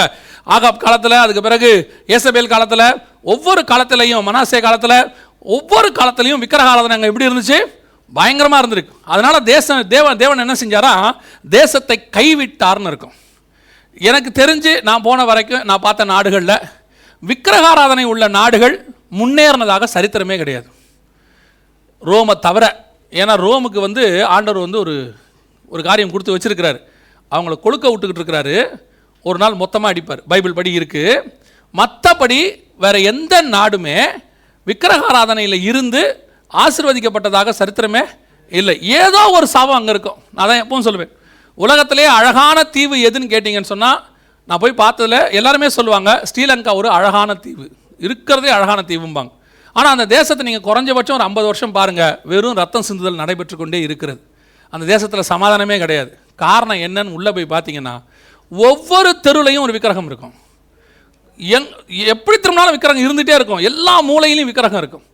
கர்த்தர் விக்கிரக ஆராதனை உள்ள தேசத்தை ஒரு நாளும் ஆசிர்வதிக்கிறதே கிடையாது. அதே நேரத்தில் சில இந்த மாதிரி நாடுகள் மத்திய கிழக்கு நாடுகளை போய் பாருங்கள் விக்கிரகங்களுக்கு அனுமதி கிடையாது. அங்கே கோயில் கட்டுறதுக்குலாம் எந்த விதமான எந்த விக்கிரகத்தும் கிடையாது. சீன விக்கிரகமோ அல்லது கிரேக்க விக்கிரகமோ அல்லது இந்திய விக்கிரகமோ எந்த விக்கிரகத்துக்கும் அனுமதி கிடையாது. அந்த தேசங்களில் பார்த்தீங்கன்னா பாலைவனமாக தான் இருக்கும். அங்கே விதைக்கிறதுக்கு கூட எதுவுமே கிடையாது. அங்கே கல்டிவேஷனே இருக்காது. ஆனால் தேசம் ஆசீர்வாதமாக இருக்கும். எல்லா ஆசீர்வாதமும் அந்த தேசத்தில் இருக்கும். சில தேசங்களை நான் பார்த்துருக்குறேன். கர்த்தர் அருவருக்கிற மிக முக்கியமான பாவங்களில் ஒன்று விக்கிரகாராதனை. விக்கிரகாராதனை கர்த்தர் அருவருக்கிறார். அதனுடைய விளைவு எருசலேமை பார்த்து ஆண்டவர் சொல்கிறாரு மண்மேடாகி போகும். எருசலேமையே மண்மேடாக்குறாருனா மற்ற தேசத்தை பற்றிலாம் என்ன செய்ய வேண்டாம்? சொல்லவே வேண்டாம். ஆயிரத்தி தொள்ளாயிரம் வரைக்கும் எருசலேம் முழுவதுமாக மண்மேடாக இருந்தது. அதாவது எருசலேமை சுற்றி பார்த்தவர்கள் ஆயிரத்தி தொள்ளாயிரத்துக்கு முன்னாடி சொல்கிறேன் சுற்றி பார்த்தவர்கள் அதை குறித்து எழுதியிருக்கிறாங்க. இஸ் திஸ் த டேவிட் சிட்டின்னு ஒரு புக்கே இருக்குது. இதுவா தாவிதின் நகரம். இவ்வளவு மோசமாக இருக்குதே. ஒரு மரம் கூட இல்லையாமா? மரங்கள் மலைகள் எல்லாமே மொட்டையடிக்கப்பட்டிருந்துச்சாமா அந்த அளவுக்கு எல்லா மரத்தையும் வெட்டியிருந்தாங்களாமா அவ்வளவு மோசமான ஒரு நிலைமையில் எருசலேம் இருந்தது. இது அதனுடைய ஸ்பிரிச்சுவல் தாட் உலக பிரகாரமாக பார்த்தீங்கன்னு சொன்னால் எருசலேம் மூன்று முக்கியமான மதங்களுக்கு மைய இடம். அதுவும் எருசலேம் இந்த இடம் இருக்குது பார்த்தீங்களா இதுதான் most sensitive place in the வேர்ல்டுன்னு சொல்லுவாங்க. உலகத்திலேயே மூன்றாம் உலக யுத்தம் ஆரம்பிக்கக்கூடியதான ஒரு வாய்ப்பு இருக்கிற ஒரு இடம் எதுன்னு கேட்டிங்கன்னா இந்த இடம். அல் அரிம் அல் அக்ஸா அப்படின்னு சொல்லுவாங்க. ரெண்டு மாஸ்க் அங்கே இருக்குது. ஒன்று அல் அரிம்னு ஒன்று இருக்குது இன்னொன்று அல் அக்ஸான்னு ஒன்று இருக்குது இந்த ரெண்டு மாஸ்க் இருக்கக்கூடிய அந்த இடத்துக்கு பேர் டோம் ஆஃப் ராக் அப்படின்னு சொல்லுவாங்க. இங்கே தான் ஆரம்பத்தில் முதல் முதலாக இந்த மூன்று முக்கியமான மதங்களுக்கு மைய இடம்னு சொன்னோம் இல்லையா? முதலாவது யூதர்களுக்கு. யூதர்களுக்கு என்ன முக்கியம் அப்படின்னு கேட்டிங்கன்னா எருசலேம் யூதர்களுடைய ரத்தத்தோட கலந்த அவங்களுடைய காரியங்கள். ஐயாயிரம் வருஷம் ஹிஸ்ட்ரி அவங்களுக்கு இருக்குது உதாரணமாக உங்களுக்கு தெரியும் பதிமூணாம் அதிகாரத்தில் ஆதியகாமத்தில் ஆ ஆபிரகாமுக்கு மில்கி சதேக்குன்னு ஒரு ராஜா வந்து அப்பமும் ரசமும் கொண்டு வரார். அவர் எந்த தேசத்து ராஜான்னு பார்த்தீங்கன்னா வேதம் சொல்லும் சாலேமின் ராஜாவாகிய மெல்கி இந்த சாலேம் தான் எருசலேம். ஷாலேம் என்றால் சமாதானம் எருசலேம் என்றால் சமாதானத்தின் நகரம் அப்படின்னு அர்த்தம். அங்கே தான் அந்த ராஜா கொண்டு வந்து கொடுத்தாரு. அன்னைக்கே அது ஸ்பிரிச்சுவலாக அவங்களோட கூட இணைஞ்சிருச்சு. அது மாத்திரமல்ல இருபத்தி மூணாம் அதிகாரத்தில் நினைக்கிறேன் மௌரியாவின் மலைகளில் ஒன்றிலே பலி கொடுக்கும்படி ஈசாக்கை கொண்டு போனார்னு இருக்கு இல்லையா? அந்த மௌரியாவின் மலைகள்னு ஒன்று இருக்குது பார்த்தீங்களா அது இந்த இடம் தான் டொமாஃப்ராக் இங்கே தான் இந்த இடத்துல தான் அவர் கூட்டிகிட்டு வந்தார் அப்படின்னு ஹிஸ்டாரிக்கலாக இருக்குது ஸோ ரெண்டாவது அவங்க அப்பையே ஈசாக்கை பலி கொடுத்து அதுக்கு பதிலாக ஒரு ஈசாக்கா இல்லை அதுக்கு பதிலாக ஒரு ஆட்டை பலி கொடுத்து அந்த இடத்தை அவர்கள் சுதந்திரத்திருக்கிறார். ஸோ அவங்களுக்கு அது ரொம்ப முக்கியமான இடம். அன்னைக்கு ஆரம்பிச்சது. அதுக்கப்புறம் தாவிது சண்டை போட்டு அந்த இடத்த பிடிச்சாரு. எபூசு பட்டணம்னு இருக்கும். அதை அவர் சண்டை போட்டு பிடிச்சாரு. அதற்கு பிறகு அவங்க தேவாலயம் அங்கே இருந்துச்சு. சாலமோன் தேவாலயம் கட்டினாரு. ஸோ இப்படி அவங்களுக்கு அது ரொம்ப சென்சிட்டிவான பிளேஸ் அவங்களுடைய ஆரம்ப காலத்திலிருந்து ஏறக்குறைய ஐயாயிரம் வருஷம் அவங்களோட கூட இடைபெற்றிருக்கிறது. ரெண்டாவது இஸ்லாமியர்களுக்கு அது ரொம்ப முக்கியமான இடம். உலகத்தில் இஸ்லாமியர்களுக்கு பத்து மாஸ்க் ரொம்ப இம்பார்ட்டன்ட்னு சொல்லுவாங்க. அதில் இது மூணாவது இடத்துல இருக்குது இந்த மாஸ்க் இங்கே தான் அவங்களுக்கு இது பத்தாம் நூற்றாண்டில் கட்டப்பட்டது. இந்த மாஸ்க் வந்து ரொம்ப சென்சிட்டிவ் அவங்களுக்கு. இதை விட்டே கொடுக்க மாட்டாங்க. அப்படிப்பட்டதான ஒரு இடம். ரெண்டாவது இஸ்லாமியர்களுக்கு ரொம்ப முக்கியமான இடம். மூன்றாவது யாருக்கு? கிறிஸ்தவர்களுக்கு ரொம்ப முக்கியம் அப்படின்னு நாம் சொல்கிறோம் நாம கூட இல்லை நான் சொல்லலை. சொல்கிறாங்க என்ன கிறிஸ்தவர்கள் ரொம்ப முக்கியம் அப்படின்னு கேட்டிங்க சொன்னால் நம்முடைய தேவன் அங்கே கழுதையின் மேலே ராஜாவாக உள்ளே நுழைந்தார். பன்னிரெண்டு வயசுலேயே தேவாலயத்தில் பிரசங்கம் பண்ணார். அதுக்கப்புறம் ராஜாவாக நுழைந்தார். அதுக்கப்புறம் தேவாலயத்தில் உலாவினார். அதுக்கப்புறம் எருசலேமில் அவர் அடிக்கப்பட்டார். அப்புறம் எருசலேமுக்கு புறம்பே அவர் சிலுவையில் அறையப்பட்டார். ஸோ எருசலேம் என்பது கிறிஸ்தவர்களுக்கு ரொம்ப முக்கியமான இடம். ஆனால் ஒன்று மறந்துடக்கூடாது. உங்களுக்கு எனக்கு அது ஸ்பிரிச்சுவலாக தான் முக்கியமே ஒழிய அவர்கள் அவங்க ரெண்டு பேரை போல அந்த இடம் நமக்கு முக்கியமானது அல்ல. இந்த பூமியில் நமக்கு முக்கியமான இடம்னு ஒன்று கிடையவே எந்த இடமும் கிடையாது. எருசலேமுக்காக வேண்டிக் கொள்ள சொல்லியிருக்கிறார் ஆண்டவர். அதுவும் எதுக்காக? எருசலேமின் சமாதானத்துக்காக வேண்டிக் கொள்ள சொல்லியிருக்கிறாரே ஒழிய எருசலேம் நகரமோ அல்லது இஸ்ரேல் தேசமோ உலகத்தில் இருக்கிற எந்த இடமோ உங்களுக்கு எனக்கு என்ன கிடையாது? இம்பார்ட்டன்ட் கிடையாது. இன்னைக்கு கடைசி காலத்தில் ஒரு ஜுரம் பிடிச்சி ஆட்டுது எல்லாரையும். என்ன ஜுரம்னா புனித பயணம்னு ஒரு ஜுரம் பிடிச்சி ஆட்டுது. இல்லையா? அது எப்படி இந்த கான்செப்டை கொண்டு வந்தாங்கன்னே தெரில கிட்டத்தட்ட ஒரு ரெண்டாயிரம் வருஷமாக இப்படி ஒரு கான்செப்டே நம்மக்கிட்ட இல்லை. கடைசியாக இப்போ தான் ஒரு ஐம்பது நாற்பது வருஷமாக புனித பயணம் புனித பயணம்னு சொல்லி அவங்க போகிறாங்க முதல்ல இவங்களுக்கு அந்த கான்செப்ட் புரியலன்னு வச்சுக்கோங்களேன். ஏன் மற்ற மதக்காரங்க புனித பயணம் போகிறாங்க அப்படின்னு சொன்னால் அவங்களுக்கு புனிதம் அடைகிறதுக்கு வழி தெரியவில்லை. அந்த இடத்துக்கு போனால் புனிதம் அடையலாம் நம்பி போகிறாங்க அது எல்லா மதக்காரங்களும் ஒரு ஒரு இடம் வச்சுருக்கிறாங்க. அவங்கவுங்க போகிறாங்க ஆனால் உங்களுக்கும் எனக்கும் புனிதம் என்பது எந்த இடத்திலும் இல்லை. நீங்கள் எங்கே முழங்கால் போட்டு ஜோம் பண்ணுகிறீங்களோ அங்கேயே புனிதம் இருக்கிறது. ஏசு கிறிஸ்துவின் ரத்தம் அங்கேயே நம் பாவத்தை மன்னிக்கிறது. அதுதான் நமக்கு புனித ஸ்தலம். அதை விட்டுட்டு இன்னைக்கு கடைசி காலத்தில் நான் எருசலேமுக்கு போகிறேன் எருசலேமை சுற்றி பார்க்க போகிறேன் அப்படி இப்படின்னு சொல்லி இன்னைக்கு ஒரு கூட்டம் சபைகள் அது ஒரு பெரிய பிஸ்னஸ் ஆக்கிட்டாங்க. நான் எப்பவும் சொல்கிறதா உண்டு. சபைகளுக்குள்ள கமர்ஷியலுக்கு வேலையே கிடையாது. சபை என்பது spiritual place not a commercial place இன்னைக்கு சபை கமர்ஷியல் பிளேஸாக மாறிக்கிட்டு இருக்கு. சபைக்குள்ள எனக்கு ஆச்சரியம் என்னன்னா எருசலேம் தேவாலயத்தை சுற்றி புறாவித்தவனையே சவுக்கில் அடித்தார் இவனுங்க இப்போ எருசலேமே வித்துக்கிட்டு இருக்கானுங்க. சபைக்குள்ள. ஆமாம் தானே? எத்தனை பேர் எருசலேமுக்கு வரீங்க? ஒம்பது நைட்டு பத்து பகல். அதில் வேறு சில சுவிசேஷர்கள் வரேன் நானும் உங்களோடு வரேன். இவர் என்ன ஏசுனாதரா இவர் நானும் உங்களோட வரேன். நம்ம எல்லாம் போவோம். அங்கே போய் அதாவது இன்னைக்கு கடைசி காலத்தில் இந்த டூரிசம்ங்கிறது வந்து ஒரு வகையாய் இன்றைக்கி எப்படி ஆயிடுச்சுன்னா பாவமாகவே மாறிடுச்சு ஜனங்களை களியாட்டம் கேளிக்கைக்குள்ளே கொண்டு போயிடுச்சு இன்றைக்கி சுவிசேஷம் சொல்ல வேண்டிய காலம் இன்றைக்கி வந்துட்டு சுவிசேஷத்துக்கு பணம் தேவை உள்ள காலம் இன்றைக்கி ஆத்துமாக்கள் ரட்சிக்கப்படாமல் வந்து ஆத்துமாக்களுக்காக ஜெபிக்க வேண்டிய ஒரு காலம் இன்றைக்கி நம்ம எப்படி ஆயிருச்சு திருச்சபை அப்படின்னு கேட்டால் சரி ஜோம் பண்ணுறோம் பைபிள் வாசிக்கிறோம் நமக்கு ஒரு ரிலாக்ஸேஷன் தேவை இல்லையா இதை ஏசுநாதரோ பவுலோ அப்போசலோ நினச்சிருந்தா என்ன ஆயிருக்கும்? இன்றைக்கி நம்ம ரிலாக்ஸேஷன் ஆக்கிறதுக்கு அவன் கஷ்டப்பட்டானா? பவுல் உருவாக்கின கிறிஸ்தவம் இன்னைக்கு இல்லை. இன்னைக்கு கிறிஸ்தவர்கள் அத்தனை பேருமே நாம் எல்லாருமே எப்படி ஆயிட்டோம்னு சொன்னால் ஒரு ரிலாக்ஸ் மைண்டுக்கு வந்துட்டோம். நம்ம இன்னைக்கு செமி அதாவது என்ன சொல்றது பாதி கேளிக்கை கிறிஸ்தவர்களாக மாறி வச்சிருக்கிறோம். அதில் மிகப்பெரிய கடைசி கால அடையாளத்தில் ஒன்று இந்த எருசலேம் பயணம். அத்தனை பேரும் கிளம்பி போகிறான் உலகத்திலிருந்து. எருசலேம் டூர் எருசலேம் டூர் எருசலேம் டூர்னு. சரி போய் என்ன தான் பண்ணுறிய இன்னைக்கு இங்கே இருக்கிற ஒரு ஆர்சி சர்ச்சுக்கு போங்கன்னா போக மாட்டீங்க என்ன சொல்றீங்க? ஐயோ அங்கே விக்கிரகம் இருக்கு. நம்ம அங்கேருந்து ரட்சிக்கப்பட்டு வந்துட்டோம். திருப்பி ஆர்சி சபைக்கு போக மாட்டோன்றீங்க. எருசலேமுக்கு போனீங்கன்னா அத்தனையும் ஆர்சி கண்ட்ரோலில் தான் இருக்கு. இயேசு பிறந்த இடத்துல இருந்து இயேசு உயிர் தெழுந்த வரைக்கும் எல்லாம் ஆர்சி கண்ட்ரோல்ல இருக்கு. அங்கே மட்டும் எப்படி போவிய போகிறது மாத்திரமல்ல. அங்கே போய் நம்மால முழங்கால் போட்டு ஜோம் பண்ணுறான் ஆர்சி சர்ச்சுக்குள்ள கேண்டில் ஏற்றிட்டு வரான். எல்லாம் பண்ணுறான் இங்கே வந்து வேஷம் போடுறான். இங்கே வந்துட்டு நான் ஆர்சி சர்ச்சுக்கு போக மாட்டேன். ஒன்று இங்கேயும் போகாது அங்கேயும் போகாது. மாய்மாலம் தானே? இது ஒரு வகையான மாய்மாலம். கேட்டால் சொல்கிறாங்க இயேசு பிறந்த இடத்தை நாங்கள் பார்க்குறது தப்பா? ஏங்க இன்னைக்கு நீங்கள் பிறந்த இடத்துல இருக்கிறவன் ரசிக்கப்படாமல் இருக்கிறான் இன்னும். இது ஒரு குரூப் இங்கே கிளம்பி போகுது நான் அது கூட எது எதோ போய் தொலைகிறீங்க போங்க. ஏன்னா சொன்னால் உங்களுக்குலாம் இன்றைக்கி வந்து காசு நிறைய ஆகிப்போச்சு டைம் நிறைய ஆகிப்போச்சு போச்சு. என்ன பண்ணுறதுன்னு தெரியல. போகிறீங்க போங்க. போய் அங்கே பண்ணுற சேட்டைகள் இருக்குல்ல அதுதான் பெரிய கொடுமை. அங்கே போய் உக்காந்துக்கிட்டு தண்ணி எடுத்து யோர்தான் தண்ணி ஒரு காலம் வரைக்கும் யோர்தான் தண்ணியை மூட்டுட்டு வந்தான் அங்கேருந்து பாட்டில் பாட்டிலாக அதுக்கு முன்னாடி ஒன்று இருக்கும். ஒலிவ எண்ணெய்னு ஒன்று இருந்துச்சு ஆலிவ் ஆயில் ஆலிவ் ஆயில பாட்டில் பாட்டில் குட்டி குட்டியாக எடுத்துகிட்டு வருவான். கேட்டால் holy land oil holy land oil இப்போ எல்லாம் மால்லையும் கிடைக்குது அது நிறுத்திட்டான். இப்போ அந்த ஆலிவ் ஆயில் கொடுக்கறத நிறுத்திட்டான். இப்போ என்ன பண்ணுறான்னா யோர்தான் வாட்டர் அள்ளிட்டு வரான். அப்புறம் வந்து இந்த மண் அள்ளிக்கிட்டு வரான். எதுக்குடா போய் மண் அள்ளிக்கிட்டு வர? அப்படின்னு கேட்டால் இது வந்து புனித பூமியோடைய மண் அதனால் நான் எடுத்துகிட்டு வரேன். இவங்க மண்டையிலே களிமண் தான் இருக்குது எதுக்கு இதை போய் அங்கே அள்ளிக்கிட்டு வரானே தெரில அன்னைக்கு ஒருத்தர் சொல்கிறாரு ஏர்போர்ட்டில் போய் இறங்கி அப்படி காலை வச்ச உடனே எனக்கு ஷாக் அடிச்ச மாதிரி இருந்துச்சுன்னாரு. நான் சொன்னேன் ஒருவேளை கரண்ட் ஒயர் மேலே வச்சுருப்பீங்க. நீங்கள் மாற்றி வச்சு பாருங்க அப்படின்னு. இல்லை பிரதர் நீங்கள் கிண்டல்லாம் பண்ணாதீங்க. ஏசு கிறிஸ்து நடந்த இடம் அல்லவா? ஏசு நடந்த இடம் யாரும் குற்றமே சொல்லலை. பின்னாடி யூதாஸ் நடந்திருக்கானே. அவனு நடந்தாரா இருக்கான் ஏசு கிறிஸ்து எங்கே? பென்குரியன் ஏர்போர்ட்ல நடந்தாரு. நான் எதுக்கு சொல்கிறேன் எமோஷனல் கிறிஸ்டியானிட்டி கிடையாது பைபிளில். இன்னைக்கு எமோஷனல் கிறிஸ்டியானிட்டி வந்துருச்சு. இன்னைக்கு புறஜாதியார் தங்கள் தேவனை சரீரத்தில் தேடுகிறார்கள். நாம் ஆவியில் தேடுறோம். இன்னைக்கு கிறிஸ்தவனும் சரீரத்தை தேட ஆரம்பிச்சிட்டான். எது? அவங்க ஒரு காலத்தில் அவங்க கடவுள்களுக்கு உடம்புல குத்திக்கிட்டு அப்படி இப்படி போனாங்க.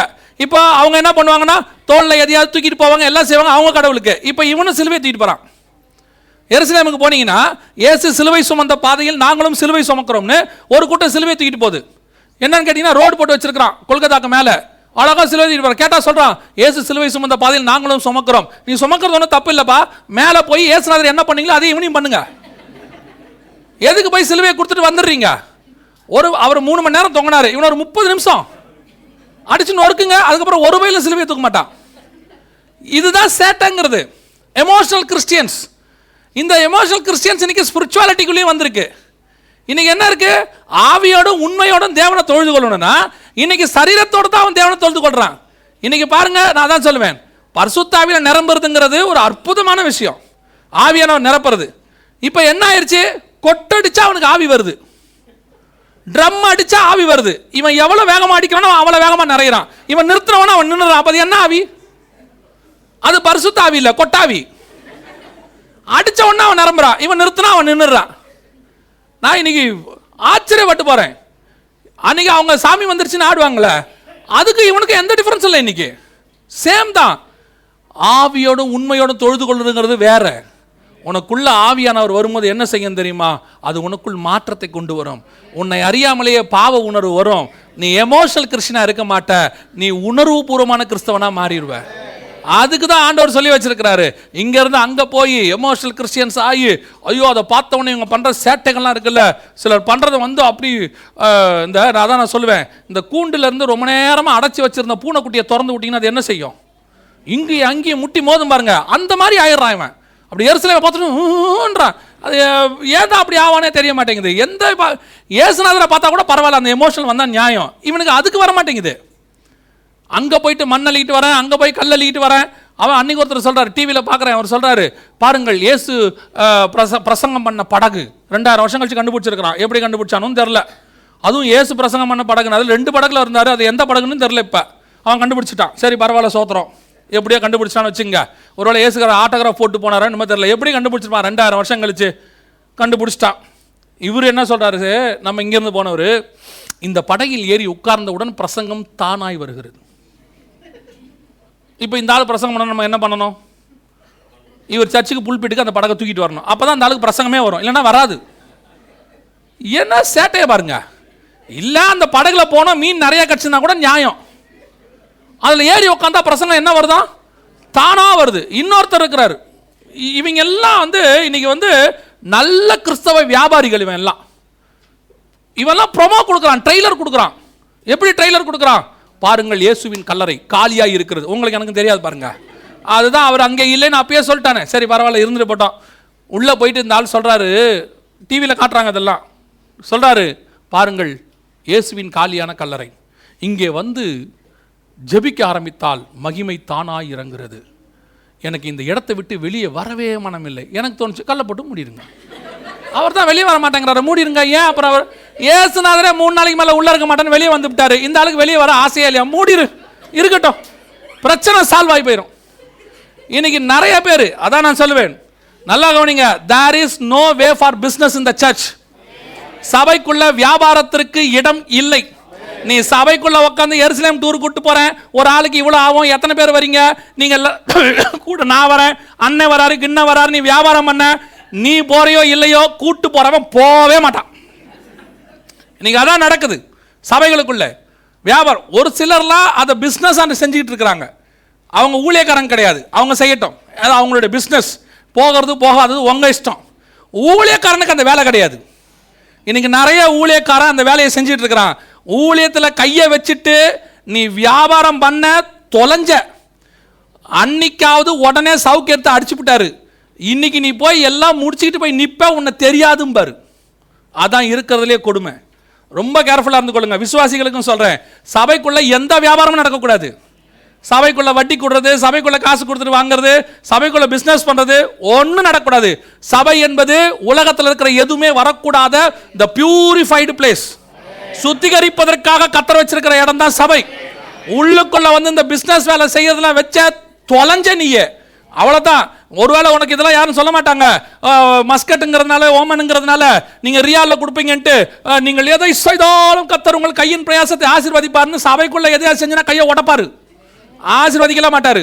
சபையில் வேதமும் ஜபத்துக்கு மட்டும்தான் இடம். வேற எதுக்கும் இங்கே இடமே கிடையாது.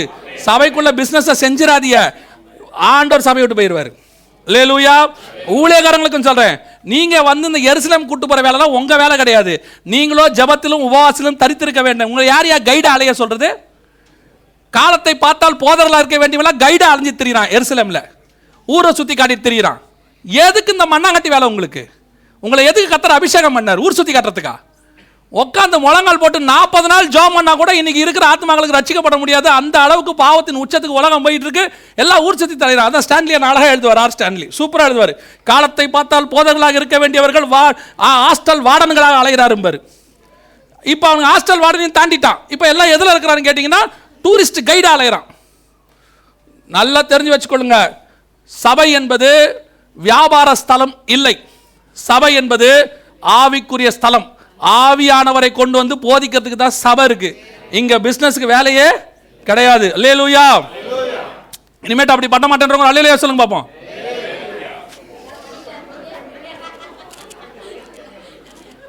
நீங்க அதுதான் கேட்டேன்.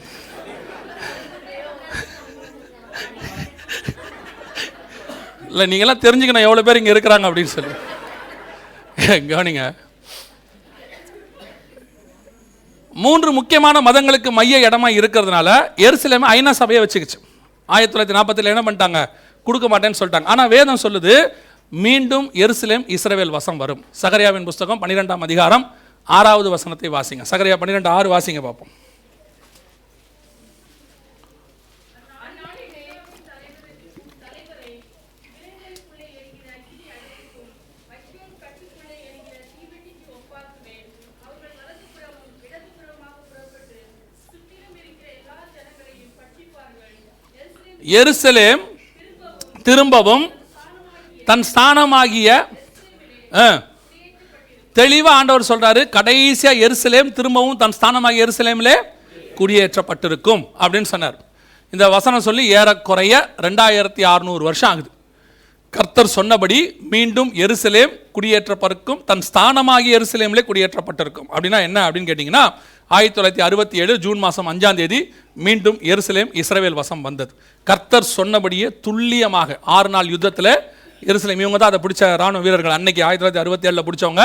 இன்றைக்கி அவங்க எப்படி இருக்கிறாங்க அவங்களுடைய நினைவுகள்லாம் சொல்கிறாங்க இதை இஸ்ரேல் டிஃபென்ஸ் ஃபோர்ஸ் என்று சொல்லக்கூடிய ஐடிஎஃப் வெளியிட்டதான வீடியோ. கர்த்தர் சொன்னபடி தான் அஃபீஷியலாக இஸ்ரேல் யூதர்கள் உள்ள நுழைகிறாங்க எத்தனை வருஷம் கழிச்சு? மூவாயிரம் வருஷம் கழிச்சு. அந்த நேபுகாத் நேச்சரை இழுத்துட்டு போனால் பாருங்கள் தானியல் காலத்தில். அதுக்கப்புறம் அஃபீஷியலாக இஸ்ரவேலர்கள் உள்ளே நுழையிறது. அவங்க எருசலேமை தங்கள் வசம் கொண்டு வந்தாங்க. சகரியா பன்னிரெண்டு ஆறு ஆயிரத்தி தொள்ளாயிரத்தி அறுபத்தி ஏழு ஜூன் மாதம் அஞ்சு ஆறு தேதிகளில் நூறு சதவீதம் நிறைவேறியது. கர்த்தர் சொன்னபடியே எருசலேம் மீண்டும் குடியேற்றப்பட்டாகி விட்டது. இந்த வீடியோவில் ஒரு அருமையான விஷயம் ஒன்று இருக்கும். அந்த வீடியோவை பாருங்கள் இவங்க தான் அதை பிடிச்சவங்க. இதான் அந்த டோமா ஃப்ராக் இந்த இடத்த தான் அவங்க பிடிச்சாங்க. கிட்டத்தட்ட மூவாயிரம் வருஷம் கழிச்சு கத்தர் சொன்னபடியே இதெல்லாம் ஒரு பெரிய தீர்க்க தரிசனங்க பன்னிரெண்டு ஆறு நம்ம காலத்தில் நிறைவேறுது. ஒவ்வொரு காலகட்டத்தில் தீர்க்க தரிசனம் உரைப்பதற்கு ஒரு காலம் உண்டு நிறைவேறுவதற்கு ஒரு காலம் உண்டு. சகரியா புஸ்தகத்தில் உரைக்கப்பட்ட காலம் வேற நம்ம காலத்தில் நிறைவே நம்முடைய அப்பாக்கள் காலத்தில் நிறைவேறி இருக்கிறது. ஆயிரத்தி தொள்ளாயிரத்தி அறுபத்தி ஏழில் we have enter into the old city நாங்கள் பழைய நகரத்துக்குள்ளே என்ன செஞ்சிட்டோம்? நுழைஞ்சிட்டோம். டோமா டோமாஃப்ராக். இந்த இடத்துல தான் அவங்க என்ன செஞ்சாங்க? ஆபிரகாம் பலியிட கொண்டு போனது எல்லாம் இங்கே தான் அதில் ரொம்ப அற்புதமான விஷயம் என்னன்னு சொன்னால் அவங்க உள்ளே போகிறாங்க பாருங்கள் உள்ளே போகும்போது என்ன செய்கிறாங்கன்னு மட்டும் பாருங்கள் அவங்க கையில் பாருங்கள் பார்த்தீங்களா என்ன இருக்குது தெரியுதா? தோரா. தோரானா ஐந்து ஆகமம். ஆதி ஆகமத்திலேருந்து உபாகமம் வரைக்கும் உள்ளதான விஷயங்கள் அவங்க அவங்களுடைய வேதம் அதுதான். என்ன ஒரு பெரிய ஆச்சரியம் பாருங்க. யுத்தம் முடித்து அவன் போகிறான் யுத்தத்தில் போகிறான் யுத்தம் முடித்து உள்ளே போகும்போது கையில் என்ன கொண்டு போகிறான் பைபிள் கொண்டு போகிறான் பாருங்க. அவனுடைய பைபிளை கொண்டு போகிறான் பாருங்க. தோராவை கொண்டு போகிறான் பாருங்க. தேவன் மேலே அவனுக்கு எவ்வளோ ஒரு மாம்ச வைராகியம் அவன் மாம்ச வைராகியம் தான். எவ்வளோ வைராகியம் இருக்குது பாருங்க. இல்லை ஒரு யுத்தத்துக்கு போகிறவன் எதை எடுத்துகிட்டு போவான்? ஆயுதங்கள் தான் கொண்டு போவாங்க. ஆனால் அவன் என்ன கொண்டு போகிறான் வேதத்தை கொண்டு போகிறான் சர்ச்சுக்கு வரவன் பைபிள் எடுத்துகிட்டு வர மாட்டேங்கிறான். சபைக்கு வரவங்களுக்கு இன்றைக்கி வந்து ஃபேஷன் பைபிள் கொண்டு வரதுக்கு அவங்களுக்கு என்னவா இருக்குது கொஞ்சம் கஷ்டமாக இருக்குது எல்லாம் ஐபேட் தூக்கிறதுக்கு சந்தோஷமாக இருக்குது பாதி பேர் மொபைலில் பார்க்குறான் கேட்டால் என்ன சொல்கிறான் மொபைலில் பார்த்தா என்ன தப்பு? டெக்னாலஜி டெவலப் ஆயிடுச்சு நாங்கள் மொபைலில் பார்க்குறது தப்பா? மொபைலில் பார்க்க தப்பா சரியாங்கிறது ரெண்டாவது. மொபைலில் நீங்கள் பார்க்குறீங்க இல்லையா? உங்கள் மொபைலில் பார்க்கும்போது பைபிள் மட்டும் இல்லை பைபிளும் இருக்குது பைபிள் கூட எல்லாம் இருக்குது அதில். நீங்கள் பார்த்த வீடியோ நீங்கள் அனுப்பின எஸ்எம்எஸ் நீங்கள் வச்சிருக்கிற இமேஜஸ் அத்தனையும் இருக்குது நீங்கள் உட்காந்து பார்த்துக்கிட்டே இருப்பீங்க. வசனம் தான் பார்த்துக்கிட்டு இருப்பீங்க. திடீர்னு ஒருத்தன் எஸ்எம்எஸ் அனுப்புவான். எங்கே இருக்க? அப்படியே அது மேலே வரும். இப்போ நீங்கள் பிரசங்காரையும் பார்ப்பீங்க இதையும் பார்ப்பீங்க. இப்போ நீங்கள் ரொம்ப கை தேர்ந்தவங்க பார்க்காமையே கூட டைப் பண்ணுறீங்க இப்போ நிறைய பேர்லாம் பார்க்காமையே டைப் பண்ணுறான் அனுப்புவான் சர்ச்சில் இருக்கேன். என்ன விஷயம்? உடனே அவன் அனுப்புவான். நாங்கள் ரெஸ்டாரண்ட்டுக்கு போகிறோம் வரியா? இல்லையா? அதுக்கப்புறம் செய்தி கேட்குற மூடு வருமா உங்களுக்கு? வரவே வராது. பத்து நிமிஷம் பார்ப்பீங்க அடுத்த எஸ்எம்எஸ் அனுப்புவீங்க. இங்கே ஒருத்தன் அறுத்துக்கிட்டு இருக்கான். இரு. அப்புறம் பத்து நிமிஷம் கழித்து ஜோம் பண்ணுவீங்க. கத்தாவே அவன் வாய்க்கு காவல் வையும். இன்றைக்கி அப்படி தான் இருக்குது சபைக்குள்ளே உட்காந்துட்டு கேட்டால் செல்ஃபோனில் மொபைல் பார்க்குறான். இங்கே உட்காந்துட்டு எஸ்எம்எஸ் அனுப்புது. எங்கே இருக்க? அவன் சொல்கிறான் திரும்பி பார் பின்னாடி இருக்கேன் சபைக்குள்ளே உட்காந்துட்டு திரும்பி பார்த்த கழுத்துக்கு முடிஞ்சு போச்சு. ஆண்டவரே சொல்கிறாரு திரும்ப வயலில் இருக்கிறவன் திரும்பாது இருக்க கடவன் இங்கே உட்காந்துட்டு எஸ்எம்எஸ் அனுப்புறது இங்கே உட்காந்து மெசேஜ் பண்ணுறது இங்கே உட்காந்துக்கிட்டு எல்லா சேட்டையும் பண்ணிட்டு தெரியுறியா. சபைங்கிறது உங்களுக்கு எப்படி ஆகிப்போச்சு இன்னைக்கு? ரெக்ரியேஷன் பிளேஸ் ஆகிப்போச்சு இப்போ இருக்க யூத்துக்கெல்லாம் வந்து ரொம்ப கேஷுவலாக எடுத்துக்கிட்டாங்க சபையை. ஃபோனில் உட்காந்து இங்கே கேம்ஸ் விளையாடுறது இங்கே பிரசங்கம் பிடிக்கலாம் பின்னாடி உட்காந்து கேம்ஸ் விளையாடுறான். இங்கே உட்காந்து பார்த்துக்கிட்டே இருக்கிறான். தெரிஞ்சுக்கோங்க உள்ள அந்நிய அக்கினி வந்துச்சு கொண்டு போடுவார் பழைய ஏற்பாட்டில். புதிய ஏற்பாட்டில் அடிக்காமல் இருக்காருன்னு நினச்சிக்காதீங்க ஊரை விட்டுக்கிட்டு இருக்காருன்னு அர்த்தம். ஒரு நாள் போட்டு சவுக்கு எடுத்து பின்னுவார். நீங்கள் ஆவியானவர் ரொம்ப கேஷுவலாக எடுத்துக்காதீங்க. இன்றைக்கி எல்லாரும் அப்படி தான் நினச்சிட்டு இருக்கிறான் ஆவியானவர் ரொம்ப கேஷுவலாக அமைதியாக இருக்கிறாரு இல்லை இல்லை இல்லை இல்லை. உங்களை கணக்கு பார்த்துக்கிட்டு இருக்கிறாரு. கணக்கு தீர்த்துக்கிட்டு இருக்கிறாரு. குறைஞ்சிக்கிட்டே இருக்கு. ஒரு நாள் பேட்டரி ஜீரோ ஆகாம தூக்கி க்ளோஸ் பண்ணிடுவார்.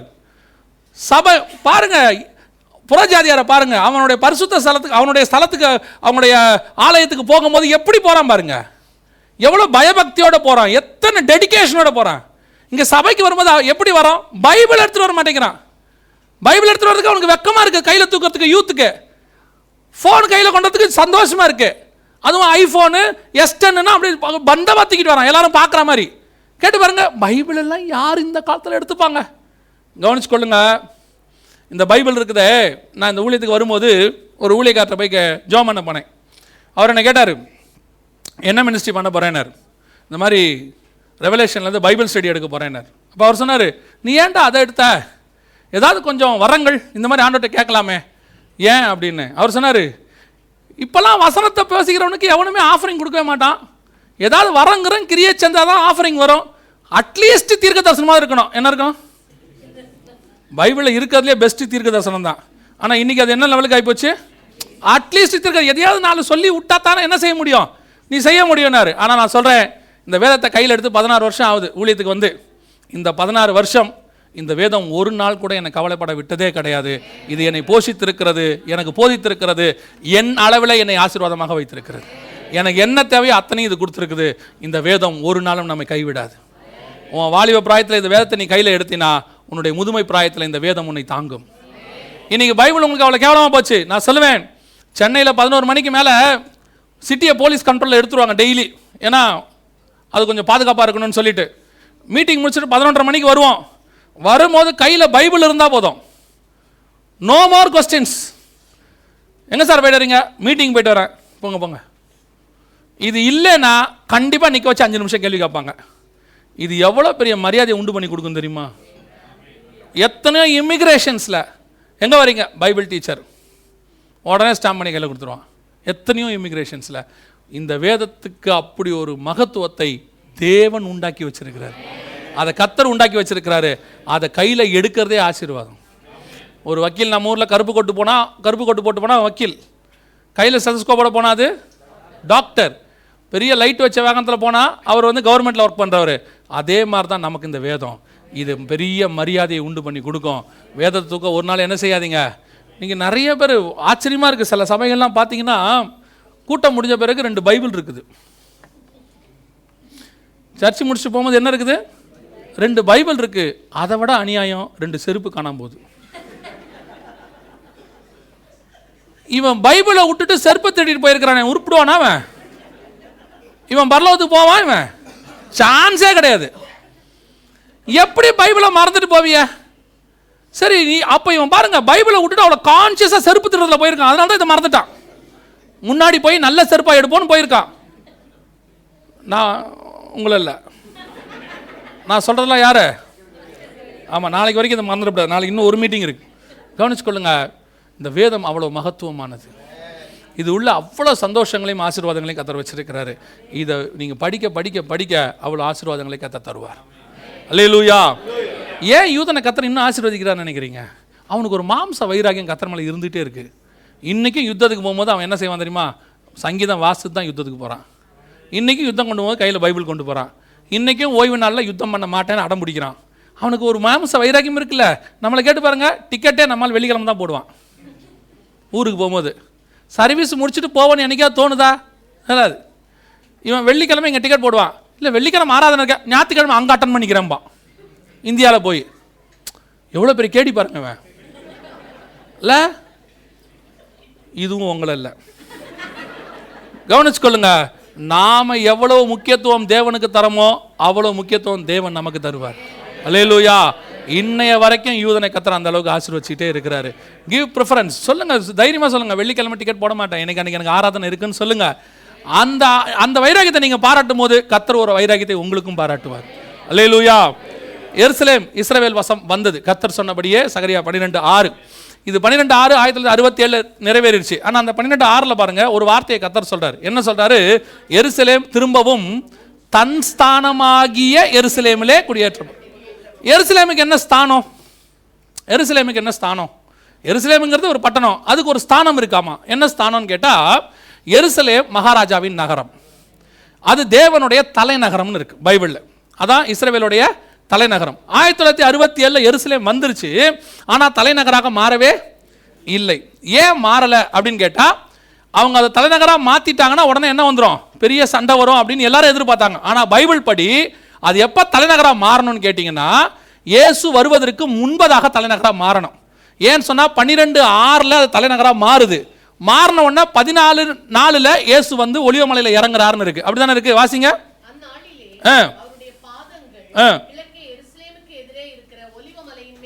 பன்னெண்டுல அவர் வராரு பதினாலுல சாரி பன்னிரெண்டுல எருசலேம் வருது பதினாலுல இயேசு வராரு பகிரங்கமாக. அப்போ இயேசு வர்றதுக்கு முன்னாடி தான் என்ன வரணும்? எருசலேம் தலைநகராக மாறணும். அப்போ எருசலேம் தலைநகராக மாறுவது என்ன அடையாளம்? பின்னால் இயேசு வர போகிறார் என்பதற்கு அடையாளம்.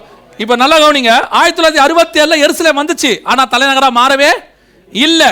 எப்போ தலைநகராக மாறுச்சு தெரியுமா? கரெக்டாக ஆயிரத்தி தொள்ளாயிரத்தி நாற்பத்தி எட்டில் எரு இஸ்ரேல் வந்தது. ஆய ரெண்டாயிரத்தி பதினெட்டில் எருசலேம் தலைநகராக மாறினது. இங்கே இருக்கு பாருங்க. மீண்டும் குடியேற்றப்பட்டு எருசலேம் தலைநகராக மாறியது. Trump recognise Jerusalem as Israel's capital நம்ம காலத்தில் நிறைவேறின மிகப்பெரிய தீர்க்க தரிசனம் இதுதான் மிகப்பெரிய தீர்க்க தரிசனம் நம் காலத்தில் மீண்டும் எருசலேம் இஸ்ரவேல் தலைநகராக மாறிவிட்டது. டூ தௌசண்ட் எயிட்டீன் கரெக்டாக இஸ்ரவேல் என்கிற நாடு வந்து எழுபதாவது வருஷம். எருசலேம்ங்கிற பட்டணம் வந்து ஐம்பதாவது வருஷம் ஜூப்ளி வருஷம். கத்தர் சொன்னபடியே துல்லியமாக அப்படியே பன்னிரெண்டு ஆறு நம் காலத்தில். அதான் சொல்லுவேன் இந்த ட்ரம்ப் இருக்கிறாப்லையே ட்ரம்ப்புங்கிற வார்த்தைக்கு ரெண்டு அர்த்தம் இருக்கு. ஒன்று ட்ரம்பட் எக்காலம். இன்னொன்று ட்ரம்ப்னா துருப்பு சீட்டு இவன் தான் கர்த்தருடைய ட்ரம்ப் கார்டு. என்ன ட்ரம்ப் கார்டுன்னு கேட்டிங்கன்னா இதுக்கு முன்னாடி இருக்கிற எல்லா பிரசிடெண்ட்டுக்கும் ஒரு ஒரு ஒரு சுபாவம் உண்டு. பில் கிளின்டனாக இருக்கட்டும் ஒபாமாவாக இருக்கட்டும் ஜார்ஜ் டபிள்யூ புஷ்ஷாக இருக்கட்டும் எல்லாருக்கும் ஒரு சுபாவம். என்னென்னா நாங்கள் ஜனாதிபதியானால் இஸ்ரேவேலுக்கு தலைநகராக எருசலேமே அனௌன்ஸ் பண்ணுவோம்னு சொல்லுவாங்க. அது ஒரு வாக்குறுதி. ஏன்னு சொன்னால் அமெரிக்காவில் யூதர்கள் ரொம்ப ஜாஸ்தி. யூதர்கள் ஓட்டை வாங்குறதுக்கு என்ன செய்வாங்க? இந்த வாக்குறுதியை கொடுப்பாங்க. ஆனால் ஜெயிச்ச உடனே என்ன பண்ணிடுவாங்க? நாங்கள் கூடி ஆலோசித்து ஒரு நல்ல முடிவை எடுப்போமா? எடுக்கவே மாட்டான் கட்சி வரைக்கும். அப்படியே ஓட்டிடுவான் ஏன்னா அப்போ தான் ஓட்டு வாங்க முடியும். ரெண்டாவது அனௌன்ஸ் பண்ணால் பெரிய சண்டை வரும். அப்படின்னு மூன்றாம் உலக யுத்தம் வந்துடும் அவங்களுக்கு ஒரு பயம். அதனால் அதை செய்யாமையே இருந்தாங்க. அதே மாதிரி ட்ரம்ப் வந்தார். ட்ரம்ப் வரும்போது ட்ரம்ப் வந்து அரசியல்வாதி கிடையாது. அதான் ரொம்ப முக்கியம். அவரை எதிர்த்து நின்ன ஹிலாரி கிளின்டன் மிகப்பெரிய அரசியல்வாதி. அனுபவம் வாய்ந்தவங்க. ட்ரம்ப் வந்து பிஸ்னஸ்மேன் அப்போ எல்லாரும் சொன்னாங்க ட்ரம்ப் ஜெயிக்க போகிறது இல்லை. யார் தான் ஜெயிக்க போறா? ஹில்லாரி கிளின்டன் ஏற்கனவே கிளின்டனுக்கு கூடவே இருந்து ரொம்ப எக்ஸ்பீரியன்ஸ்ட் வெளியுறவுத்துறை அமைச்சராலாம் இருந்திருக்கிறாங்க. ஸோ அந்த அம்மா கண்டிப்பாக ஆயிடுவாங்க அப்படின்னு எதிர்பார்த்தாங்க. ட்ரம்ப் கிட்ட வாக்குறுதி கேட்கும்போது ட்ரம்ப் வந்து ஆஸ் யூஷுவல் அந்த எலெக்ஷன் இதில் சொன்னார் நான் ஒருவேளை ஜனாதிபதி ஆனால் நான் வந்து என்ன செய்வேன்? இஸ்ரேவேலுக்கு தலைநகராக எருசலேமே அனௌன்ஸ் பண்ணுவேன் அப்படின்னு சொன்னார். அதிசயத்தக்க விதமாக ட்ரம்ப் ஜெயிச்சிட்டார். ஒரு ஒன் பர்சன்ட் ஒன்றரை பர்சன்ட் ஓட்டில் தான் என்ன பண்ணிட்டார்? ஜெயிச்சிட்டார். யாருமே எதிர்பார்க்கல ட்ரம்ப் ஜெயிப்பான்னு. எல்லாரும் யார் தான் ஜெயிப்பாங்கன்னு நினச்சாங்க? ஹிலாரி தான் ஜெயிப்பாங்கன்னு நினச்சாங்க. அதுக்கு வந்து என்னென்னவோ காரணம் சொல்லி பார்த்தானுங்க. ரஷ்யா செஞ்சிச்சு அப்படி செஞ்சிச்சு. நான் சொல்லுவேன் ராஜாக்களை தள்ளி ராஜாக்களை உருவாக்குறவர் கர்த்தர். லேலூயா கர்த்தர் கொண்டு வந்தார் ட்ரம்ப்பை ஏன் கர்த்தர் கொண்டு வந்தார்னா ட்ரம்ப்பால் மட்டும்தான் ஒரு வேலை செய்ய முடியும். வேறு யாராலையும் செய்ய முடியாது. எந்த வேலை? ஜெயிச்ச உடனே ட்ரம்ப் கிட்ட கேட்டாங்க. நவம்பர் மாதம் எலெக்ஷன் ஜெயிச்சிட்டாரு. ஜனவரியில் பதவி இருக்கணும் ஏன்னா அமெரிக்காவுடைய அது திட்டம் அப்படி. அவங்க நவம்பரில் எலெக்ஷன் வச்சு ஜெயிச்சுட்டு நவம்பரில் டிசம்பரில் ப ஜனவரியில் பதவி இருப்பாங்க ஜெயிச்ச உடனே ட்ரம்ப் கிட்ட கேட்டாங்க ஆஃப் பண்ணுங்க. அப்போ கேட்டாங்க நீங்கள் ஜெயிச்சிட்டிங்க. இப்போது இஸ்ரேவேலுக்கு தலைநகராக எருசலேமை அனௌன்ஸ் பண்ணுவீங்களான்னு கேட்டாங்க. எல்லாரும் எல்லா ஜனாதிபதியும் ஜெயிச்சோன்னு என்ன சொல்லுவாங்கன்னா நாங்கள் எல்லோரும் கூடி சீக்கிரத்தில் ஒரு நல்ல முடிவை சொல்லுவோம் தான் சொல்லுவாங்க. ட்ரம்ப் ரொம்ப நேரடியாக ஆ அனௌன்ஸ் பண்ணிடுவோம். நான் வந்தோன்னே ஃபஸ்ட்டு அதை செஞ்சிருவேன்ட்டார். இப்போ தான் எல்லாருக்கும் ஒரு பயம் வந்துச்சு. இந்த ஆள் என்னடா இப்படி சொல்கிறான் உடனே எல்லாரும் கூடினாங்க. கூடி ட்ரம்ப்புக்கு எதிராக ஒரு தீர்மானத்தை நிறைவேற்றுறாங்க டிசம்பர் மாதம் பண்ணி அதெல்லாம் அனௌன்ஸ் பண்ணக்கூடாது அப்படின்னு சொன்னாங்க. ஆனால் ட்ரம்ப் சொன்னார் நான் என்னுடைய முடிவிலே உறுதியாக இருக்கிறேன். நான் வந்தால் இஸ்ரேலுக்கு தலைநகராக எருசலேமே அனௌன்ஸ் பண்ணுவேன்னு சொன்னார். உடனே இவங்க பார்த்தாங்க ஓஹோ இது ரொம்ப சீரியஸாக போகுதுன்னு சொல்லி ஜனவரி இருபது ட்ரம்ப் பதவி இருக்கணும் ஜனவரி பதினஞ்சு ஐநா சபையில் ரெசல்யூஷன் பாஸ் பண்ணுறாங்க எது? இஸ்ரேவேலுக்கு அகைன்ஸ்டாக அதான் நீங்கள் என்ன செய்யக்கூடாது? அனௌன்ஸ் பண்ணக்கூடாது பாஸ் பண்ணுறாங்க இது எங்கே இருக்குது? சகரியா பன்னிரெண்டு மூணு நாலில் இருக்குது வாசிங்க மூணு நாலு. ஆ. ம். ம். ம். இதை பாருங்க எழுபது நாடுகள் கூடிடுச்சு பூமியில் உள்ள ஜாதிகளெல்லாம் அதுக்கு விரோதமாய் கூடிக்கொள்வார். எல்லாரும் Arab nations UN Trump against recognition Jerusalem as Israel capital சகரியா பன்னிரெண்டு மூணு நாலு நம் காலத்தில் ரெண்டாயிரத்தி பதினெட்டு தீர்க்க தரிசனம் துல்லியமாக நிறைவேறுச்சு. எல்லாம் ஒன்றா கூட்டிட்டாங்க ரிசர்வேஷன் பாஸ் பண்ணிட்டாங்க. பாஸும் ஆயிடுச்சு இப்போ ட்ரம்ப்பை கேட்டாங்க பதினஞ்சாம் தேதி ரிசர்வேஷன் பாஸ் ஆயிடுச்சு நீங்கள் இருபது பதவி ஏற்க போகிறீங்க இப்போ என்ன சொல்கிறீங்க அப்படின்னு. அவர் சொன்னார் நீங்கள் புது ஐநா சபையை பார்ப்பீங்கன்னு சொன்னார். இதுக்கு தான் ட்ரம்ப் வேணும். இந்த தைரியம் யாருக்கு வரும்? ட்ரம்ப்புக்கு தான் வரும். ஏன்னா அவன் அரசியல்வாதி கிடையாது. நான் எப்பவும் சொல்லுவேன் சில நேரத்தில் ஆண்டவருக்கு ஆட்சி செய்கிறதுக்கு ஒரு மிகப்பெரிய அறிவாளி வேணும். சில நேரத்தில் ஆண்டவருக்கு ஆட்சி செய்ய ஒரு மிகப்பெரிய முட்டாள் வேணும். என்னான்னு யோசிக்காம கேட்காம கொள்ளாமல் செய்கிற ஒருத்தன் வேணும். அவன் தான் இதை செய்ய முடியும். மற்ற அரசியல்வாதி பின்புறத்தெல்லாம் யோசிப்பான். நம்ம இதை இப்படி செஞ்சிட்டோம்னா அரபு நாடுகள்லாம் கூடிருச்சுன்னா ரஷ்யா ஹெல்ப் பண்ணுச்சுன்னா யுத்தம் வந்துச்சுன்னா நாளைக்கு நமக்கு ஓட்டு வருமா? அந்த ஆளுக்கு அதெல்லாம் தெரியாது. ஒன்றும் தெரியாது. எனக்கு அவ எனக்கு அவர்கிட்ட பிடிச்ச ரெண்டு விஷயங்கள்லாம் இருக்குது. அதில் ஒன்று ஆஸ்திரேலியா பிரதமர் ஃபோன் பண்ணார்.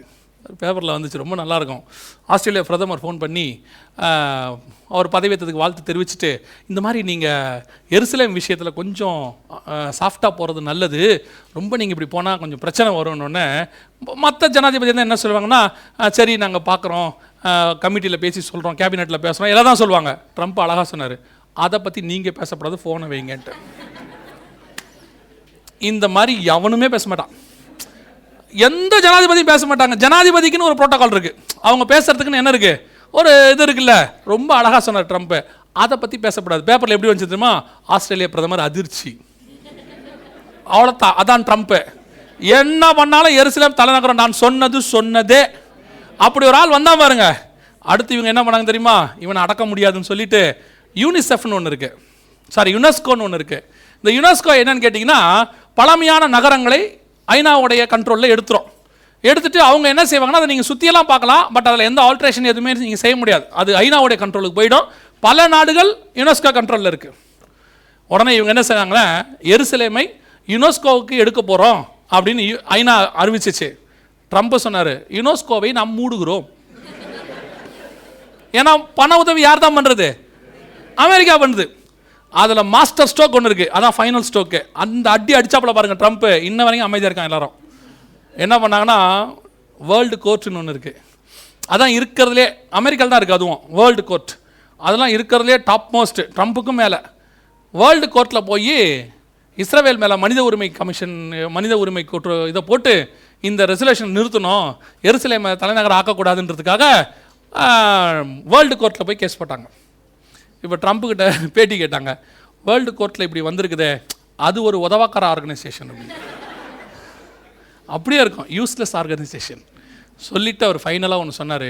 அந்த ஜனாதிபதிகள் யாரும் சாரி அந்த ஜட்ஜிகள் யாரும் அமெரிக்காவுக்குள் இருக்கக்கூடாதுன்னாரு. அவ்வளோதான் இன்ன வரைக்கும் கேஸ் என்ன ஆச்சுன்னே தெரியல. அந்த ட்ரம்ப் ஒன்று வேணும்.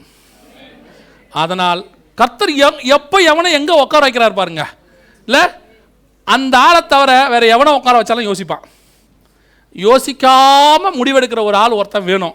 அந்த வேலையை அவன் செஞ்சு முடிச்சிட்டான். கதை முடிஞ்சுச்சு அல்லேலூயா சகரியா பன்னிரெண்டு ஆறு நம் காலத்தில் கத்தர் சொன்னபடி மூவாயிரம் வருஷம் கழித்து சாலமோன் ரகபியாம் காலத்துக்கு பிறகு இஸ்ரவேல் தலைநகராக மாறியிருக்கு. எருசலேம் தலைநகராக மாறியிருக்கு. அல்லேலூயா மிகப்பெரிய தீர்க்க தரிசனம்.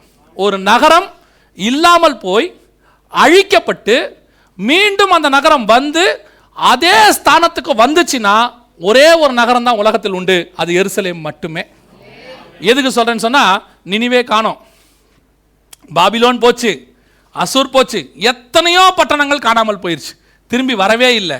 ஆனால் இந்த ஒரு பட்டணம் மட்டும் அவர் சொன்ன தீர்க்க தரிசனத்தின்படி மீண்டும் உருவாகி வந்தது. அதான் காயப்படுத்தி கட்டுப்போடுகிற கர்த்தர். அவரே அடிப்பார் அவரே மீண்டும் கொண்டு வருவார். அவர் சர்வ வல்லமை உள்ள தேவன்.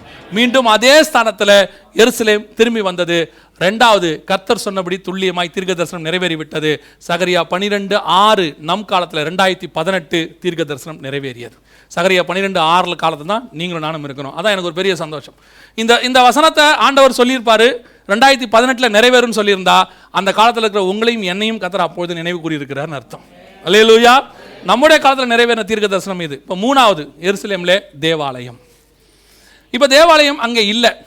மத்திய இருபத்தி நாலு ரெண்டு ஆண்டவர் சொல்கிறாரு அது ஒரு கல்லின் மேல் ஒரு கல்லில்லாதபடிக்கு என்ன செய்யப்பட்டு போகும்? இடிக்கப்பட்டு போகும். ஏன் தேவாலயம் இடிக்கப்பட்டு போச்சு? அதுக்கும் ரெண்டு காரணம் இருக்கு. ஒன்று ஸ்பிரிச்சுவல் ரீசன் இன்னொன்று வந்து வேர்ல்டி ரீசன் வேர்ல்டு ரீசன் என்ன அப்படின்னு கேட்டிங்கன்னு சொன்னால் முதல்ல ஸ்பிரிச்சுவல் ரீசன் ஸ்பிரிச்சுவல் ரீசன் என்ன அப்படின்னு கேட்டால் எசைக்கேல் புஸ்தகம் எட்டாம் அதிகாரம் ஆறாவது வசனம் வாசிங்க. எசைக்கேல் எட்டு ஆறு வாசிங்க.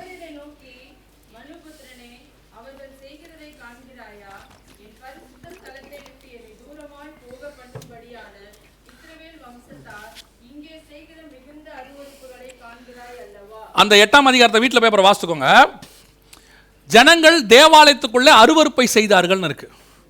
தேவாலயத்துக்குள்ள அருவருப்பை செஞ்சா கர்த்தர் முதல்ல ஆலயத்தை விட்டு போவார். ஆலயத்தை விட்டு கர்த்தர் போனார்னா அப்புறம் ஆலயம் போயிடும். புரியுதா? கர்த்தர் ஒரு ஆலயத்தை கொண்டு வருவதற்கும் காரணம் இருக்கு ஒரு ஆலயத்தை இடிப்பதற்கும் காரணம் இருக்கு. ஒரு இடத்துல ஒரு ஜனங்க அழியிற நிலமையில் இருக்கிறாங்க அந்த ஜனங்களை காப்பாற்றணும்னா அந்த இடத்துல கர்த்தருக்கு இருக்கிற கடைசி ஆப்ஷன் ஒரு சர்ச் ஒரு சர்ச்சை அங்கே அனுப்புவார். ஒரு ஆளை ஒருத்தர் அனுப்புவார் ஒரு ஊழியக்காரர். அவர் சொல்வார் ஆண்டவர் எனக்கு இந்த இடத்துக்கு போக சொன்னாரும்மா. அவர் வந்து சொல்லுவார் போக சொன்னாருன்னு. ஏன் அப்படி சொல்கிறாரு ஆண்டவர் சொல்லி அனுப்புனாரு. அங்கே வந்து அவர் சொல்லுவார் இங்கே ஒருத்தவங்க கூட நல்லவன் இல்லை. எனக்கு தான் ஆண்டவர் என்ன அனுப்புனாரோ அதுக்கு தான் அனுப்புனாரு. நீங்கள் போய் முழங்கால் போட்டு ஜோம் பண்ணி அஞ்சு நீதிமான் பத்து நீதிமான உருவாக்கிட்டீங்கன்னா அந்த இடம் அழியாமல் பாதுகாக்கப்படும். அந்த பத்து நீதிமான அனுப்புறதுக்கு தான் யார் அனுப்புனாரு? ஒரு ஊழியக்காரனை அனுப்புகிறார் அதுக்கு தான் ஊழியக்காரனுடைய வேலை. அந்த ஊழியக்காரன் அங்கே போய் அவர் புலம்பிட்டு இருப்பார். ஆண்டவர் பேர் சொல்லித்தான் என்னை இங்கே அனுப்புனாரு. இந்த இடத்த மென்ஷன் பண்ணார். ஆனால் இங்கே அத்தனை பேரும் மோசமானவனாக இருக்கிறான். எதுக்கு தான் ஆண்டவர் அனுப்புனார்? அதுக்கு தான் அனுப்புனார். நீங்கள் போய் ஒரு பத்து பேரை ரெடி பண்ணிடணும். ரெடி பண்ணிட்டீங்கன்னா அந்த இடம் பாதுகாக்கப்படும். அதான் கடைசி ஆப்ஷன் அதே நேரத்தில் கர்த்தர் பேசி பேசி பேசியும் அந்த ஜனங்கள் மனம் திரும்பாத பட்சத்தில் அங்கே இருக்கிற ஆலயத்தையும் கத்தரி இடிப்பார். அதனால தான் ரெண்டாம் அதிகாரம் வெளிப்படுத்தின விஷயத்தில் சொல்லுவார் நீ சீக்கிரமாய் மனம் திரும்பு நீ மனம் திரும்பாத பட்சத்தில் உன் விளக்குத்தண்டை உன்னிடத்துலேருந்து எடுத்து போடுவேன். விளக்குத்தண்டுனா பைபிள் படி பதினொன்று நாலு சகரியா நாலாம் அதிகாரத்தின் படி விளக்குத்தண்டு என்பது ஊழியக்காரர்களை குறிக்கும். ஊழியக்காரனை அந்த இடத்துல கொண்டு வருவதுக்கும் காரணம் இருக்குது அங்கேருந்து எடுக்கிறதுக்கும் காரணம் இருக்குது தேவாலயத்துக்குள்ளே என்ன வரக்கூடாது? அருவருப்பு வரக்கூடாது. கர்த்தருக்கு பிரியமில்லாத காரியம் வரக்கூடாது.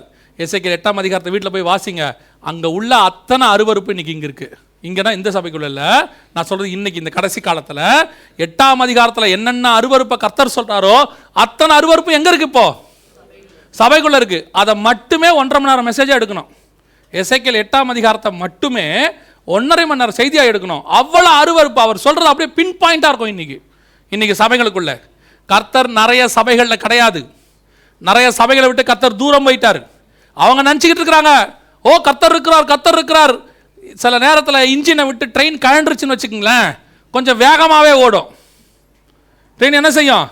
கழண்ட பெட்டி எப்படி ஓடும்? கொஞ்சம் வேகமாக ஓடும். போக போக போக போக பெட்டி நின்றோம். இன்ஜினை விட்டு கழண்டதே தெரியாது நிறைய பேருக்கு. இன்றைக்கி நிறைய சபைகளில் கத்தரை விட்டு கழண்டுருச்சு.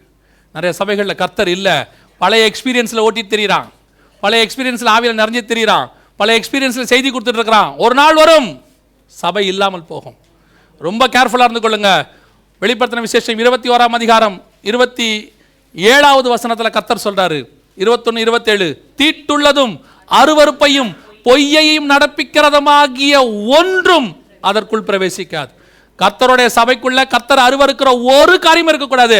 நீங்க கொஞ்சம் அட்ஜஸ்ட் பண்ணி காம்ப்ரமைஸ் பண்ணி சரி நடத்தலாம். ஏதோ ஆண்டவர் மன்னிச்சிட்டாரு இல்லை ஆண்டவர் பொறுத்துக்கிட்டு போறாருன்னு மட்டும் நினைச்சிடாதீங்க. ஆண்டவர் வெளியே போயிட்டாரு. நீங்கள் அந்த பழைய எக்ஸ்பீரியன்ஸை சபை நடத்திக்கிட்டு இருப்பிய ஒரு நாள் காணாம போகும் சபை.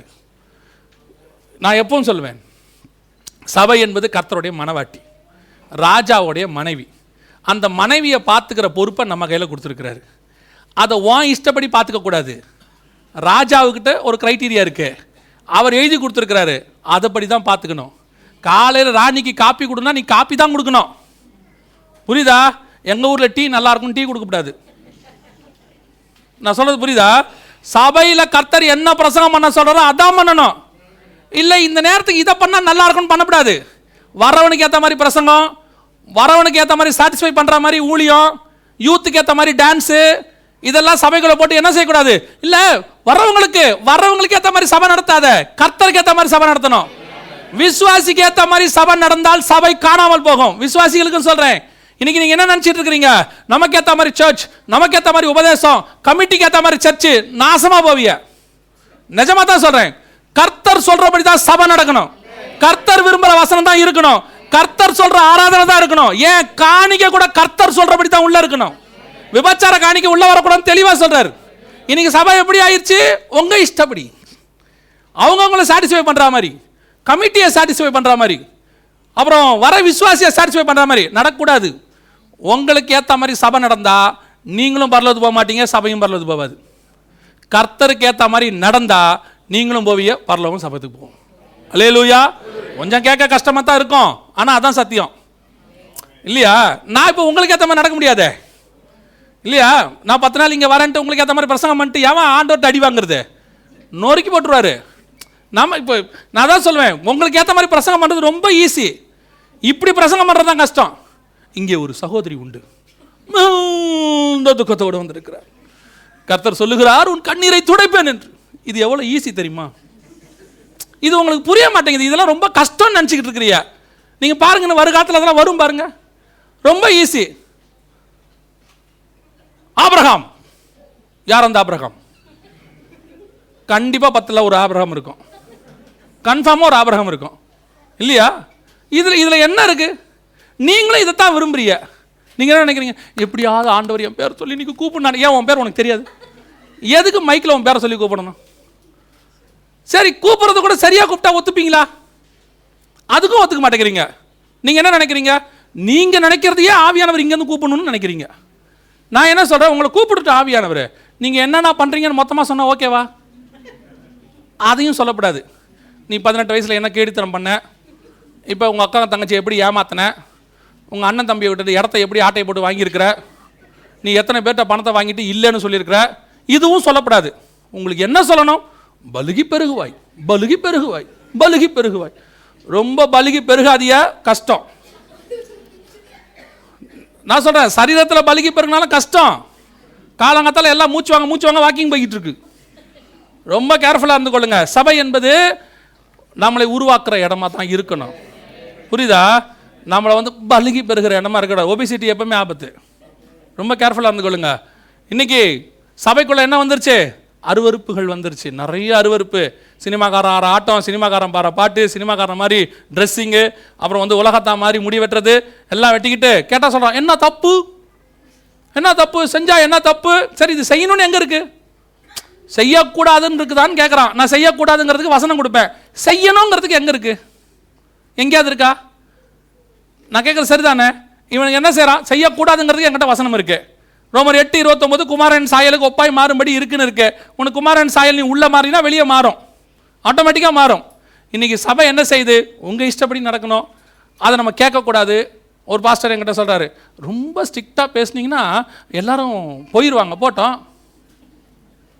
வெளியே உருப்பிடலாம் தானே அவனை இங்கே கூப்பிட்டு வந்தார். இங்கேயும் உருப்பிடாட்டி எங்கே உருப்பிடுவீங்க? நான் கேட்கறது புரியுதா? உருவாக்குற இடத்துக்கு கத்தர் கொண்டு வந்தார். இங்கே உருவாக்க மாட்டேன்னா எங்கே போய் உருவாக்குவீங்க? நீங்கள் வசனத்துக்கு கீழ்ப்படுத்தீங்கன்னா உங்களுக்கு நல்லது. என்ன நிறைய பேர் என்ன நினைக்கிறாங்க? நம்ம சபைக்கு வரோம் ஏதோ நாலு வார்த்தை நல்லா பேசினா நாலு வார்த்தை நல்லா பேசுறதுக்கு சபை வேண்டாம். நீங்கள் முழங்கால் போட்டாலே போதும் நாலு வார்த்தை நல்லா பேசுவார் ஆண்டவர். சபைங்கிறது பட்டறை அடித்து உங்களை ரெடி பண்ணுற இடம். நான் சொல்ல புரியுதா? லாண்ட்ரிக்கு போய் சட்டையை போட்ட உடனே அவர்கிட்ட சொல்லி கொடுங்க. அழுத்தி தைக்கக்கூடாது கசக்கி துவைக்கக்கூடாது மெதுவாக துவைச்சு அன்பாக கொடுங்க. அவன் திருப்பி சட்டை கையில் கொடுத்துருவான். நீ ஏற்ற வச்சுக்கா சபையை கொண்டு போய் லா சட்டையை கொண்டு போய் லாண்டில் கொடுத்தா என்ன பண்ணி கொடுப்பான்? வாஷிங் மிஷினில் தூக்கி போட்டால் அது இப்படி புளியுது இப்படி புளியுது அப்படி புளியுது இப்படி புளியுது. கடைசியாக கொண்டு வந்து ட்ரை ஆக்கி கொண்டு வந்து பொத்துன்னு கீழே தள்ளுது. அதை பார்த்தா நமக்கு எப்படி இருக்குது நம்ம சட்டை இப்படி இருக்குதேடா. ஆனால் அதுதான் க்ளீன் ஆக்கும். யோசித்து பாருங்க சட்டையை ஒன்றும் ஆகக்கூடாது. போட்ட மாதிரி அப்படியே மைல்டாக போட்டு மைல்டாக எடுங்க. இருக்கிற கரை மொத்தம் அப்படியே இருக்கும். சபை உனக்கேற்ற மாதிரி மைல்டாக பேசினா இருக்கிற பாவம் உள்ளே அப்படியே தான் இருக்கும். சபையை ஆண்டவர் உருவாக்கணும்னா இது மாதிரிலாம் செய்யத்தான் வேணும். அல்லேலூயா. அப்படிப்பட்ட சபையில் உங்களை இணைத்துக் கொள்ளுங்கள். அப்படிப்பட்ட சபைக்குள்ளே இருங்க. அப்படி வசனத்தில் போதிக்கிற சபையில் தங்கி இருங்க அதான் உங்களுக்கும் நல்லது. நீங்கள் உங்களுக்கு ஏற்ற மாதிரி சபை தேடாதீங்க. உங்களுக்கு நீங்கள் அதான் சொல்கிறேன் அந்த காலத்து அப்பாக்கள் வந்து நல்ல அப்பாக்கள் அம்மாக்கள். அந்த காலத்தில் ஸ்ட்ரிக்டான டீச்சரை தான் கொண்டு விடுவாங்க. அப்படி தான் சொல்லி விடுவாங்க. கண்ணு ரெண்டையும் விட்டு தோலை உரிங்கம்பாங்க. அந்த காலத்தில். இப்போ இருக்கிற அப்பா எப்படி இருக்கிறாரு? டீச்சர் திட்டினாங்களா? நாளைக்கு வரேன். இவனு மட்டும் பையனும் உருப்பிடாது. ரெண்டும் உருப்பிடாது. பையன்கிட்ட சொல்லணும் நீ என்ன பண்ணேன்னு கேட்கணும் நீ என்ன பண்ண? நான் ஒன்றும் பண்ணலம்பா அவன் நீ ஒன்றும் பண்ணாமல் எப்படி அவங்க அடிப்பாங்க? நீ ஏதாவது பண்ணியிருப்ப ஆமாம் நான் அது பண்ணேன். அப்படி பண்ணால் அப்படி தான் அடிப்பாங்க. போன்னு சொல்லணும். அதுதான் நல்லதும் கூட. இல்லையிலூயா நான் என்னையும் சேர்த்து தான் சொல்கிறேன் இன்றைக்கி தங்கப்பன்மாரன் எல்லாம் அப்படி தான் இருக்கான்.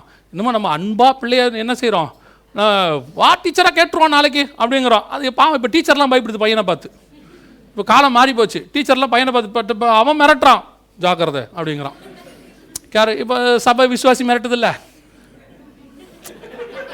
அந்த மாதிரி தான் அதுக்கு தான் நான் சொல்ல வந்தேன். விஷயம் அங்கே தான் இருக்குது கமிட்டிக்காரன் மிரட்டுறான் பாஸ்டர். மாற்றிடும் ஜாக்கிரதைங்கிறான். எங்கே உருப்பிடும்?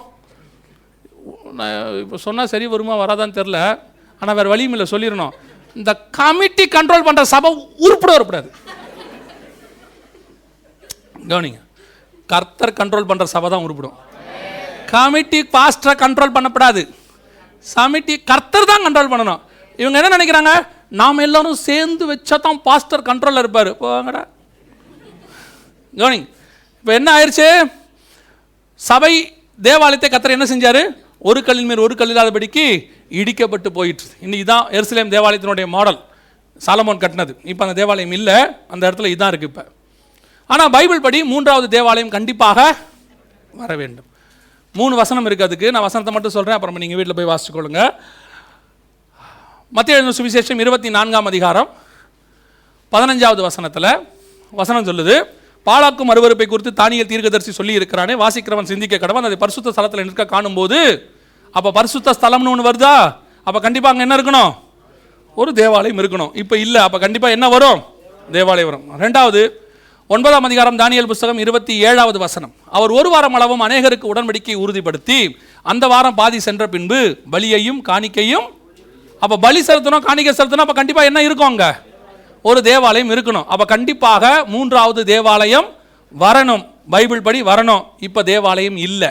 இதான் இருக்குது இதான் அல்லறிய இது அல்லக்ஸா ரெண்டு இருக்குது இதுக்கு நடுவில் தான் வீலிங் வால்னு சொல்லுவாங்க. அழுகையின் சுவர் அப்படின்னு சொல்லக்கூடிய இது இங்கே இருக்குது இப்போ தேவாலயம் கட்டுவதற்கான எல்லா வேலைகளையும் யூதர்கள் முடித்து விட்டார்கள். நல்லா கவனிங்க. இதான் சாலமோன் தேவாலயத்தினுடைய மாடல். இதை தான் வந்து தாவிது சொல்வார் நான் தேவனிடத்திலிருந்து அந்த பிளானை வாங்கினேன் பாரு அதை கட்டுவதற்கு நீ எச்சரிக்கையாக இருப்பாரு அந்த பிளானில் தான் தேவாலயம் கட்டப்பட்டது.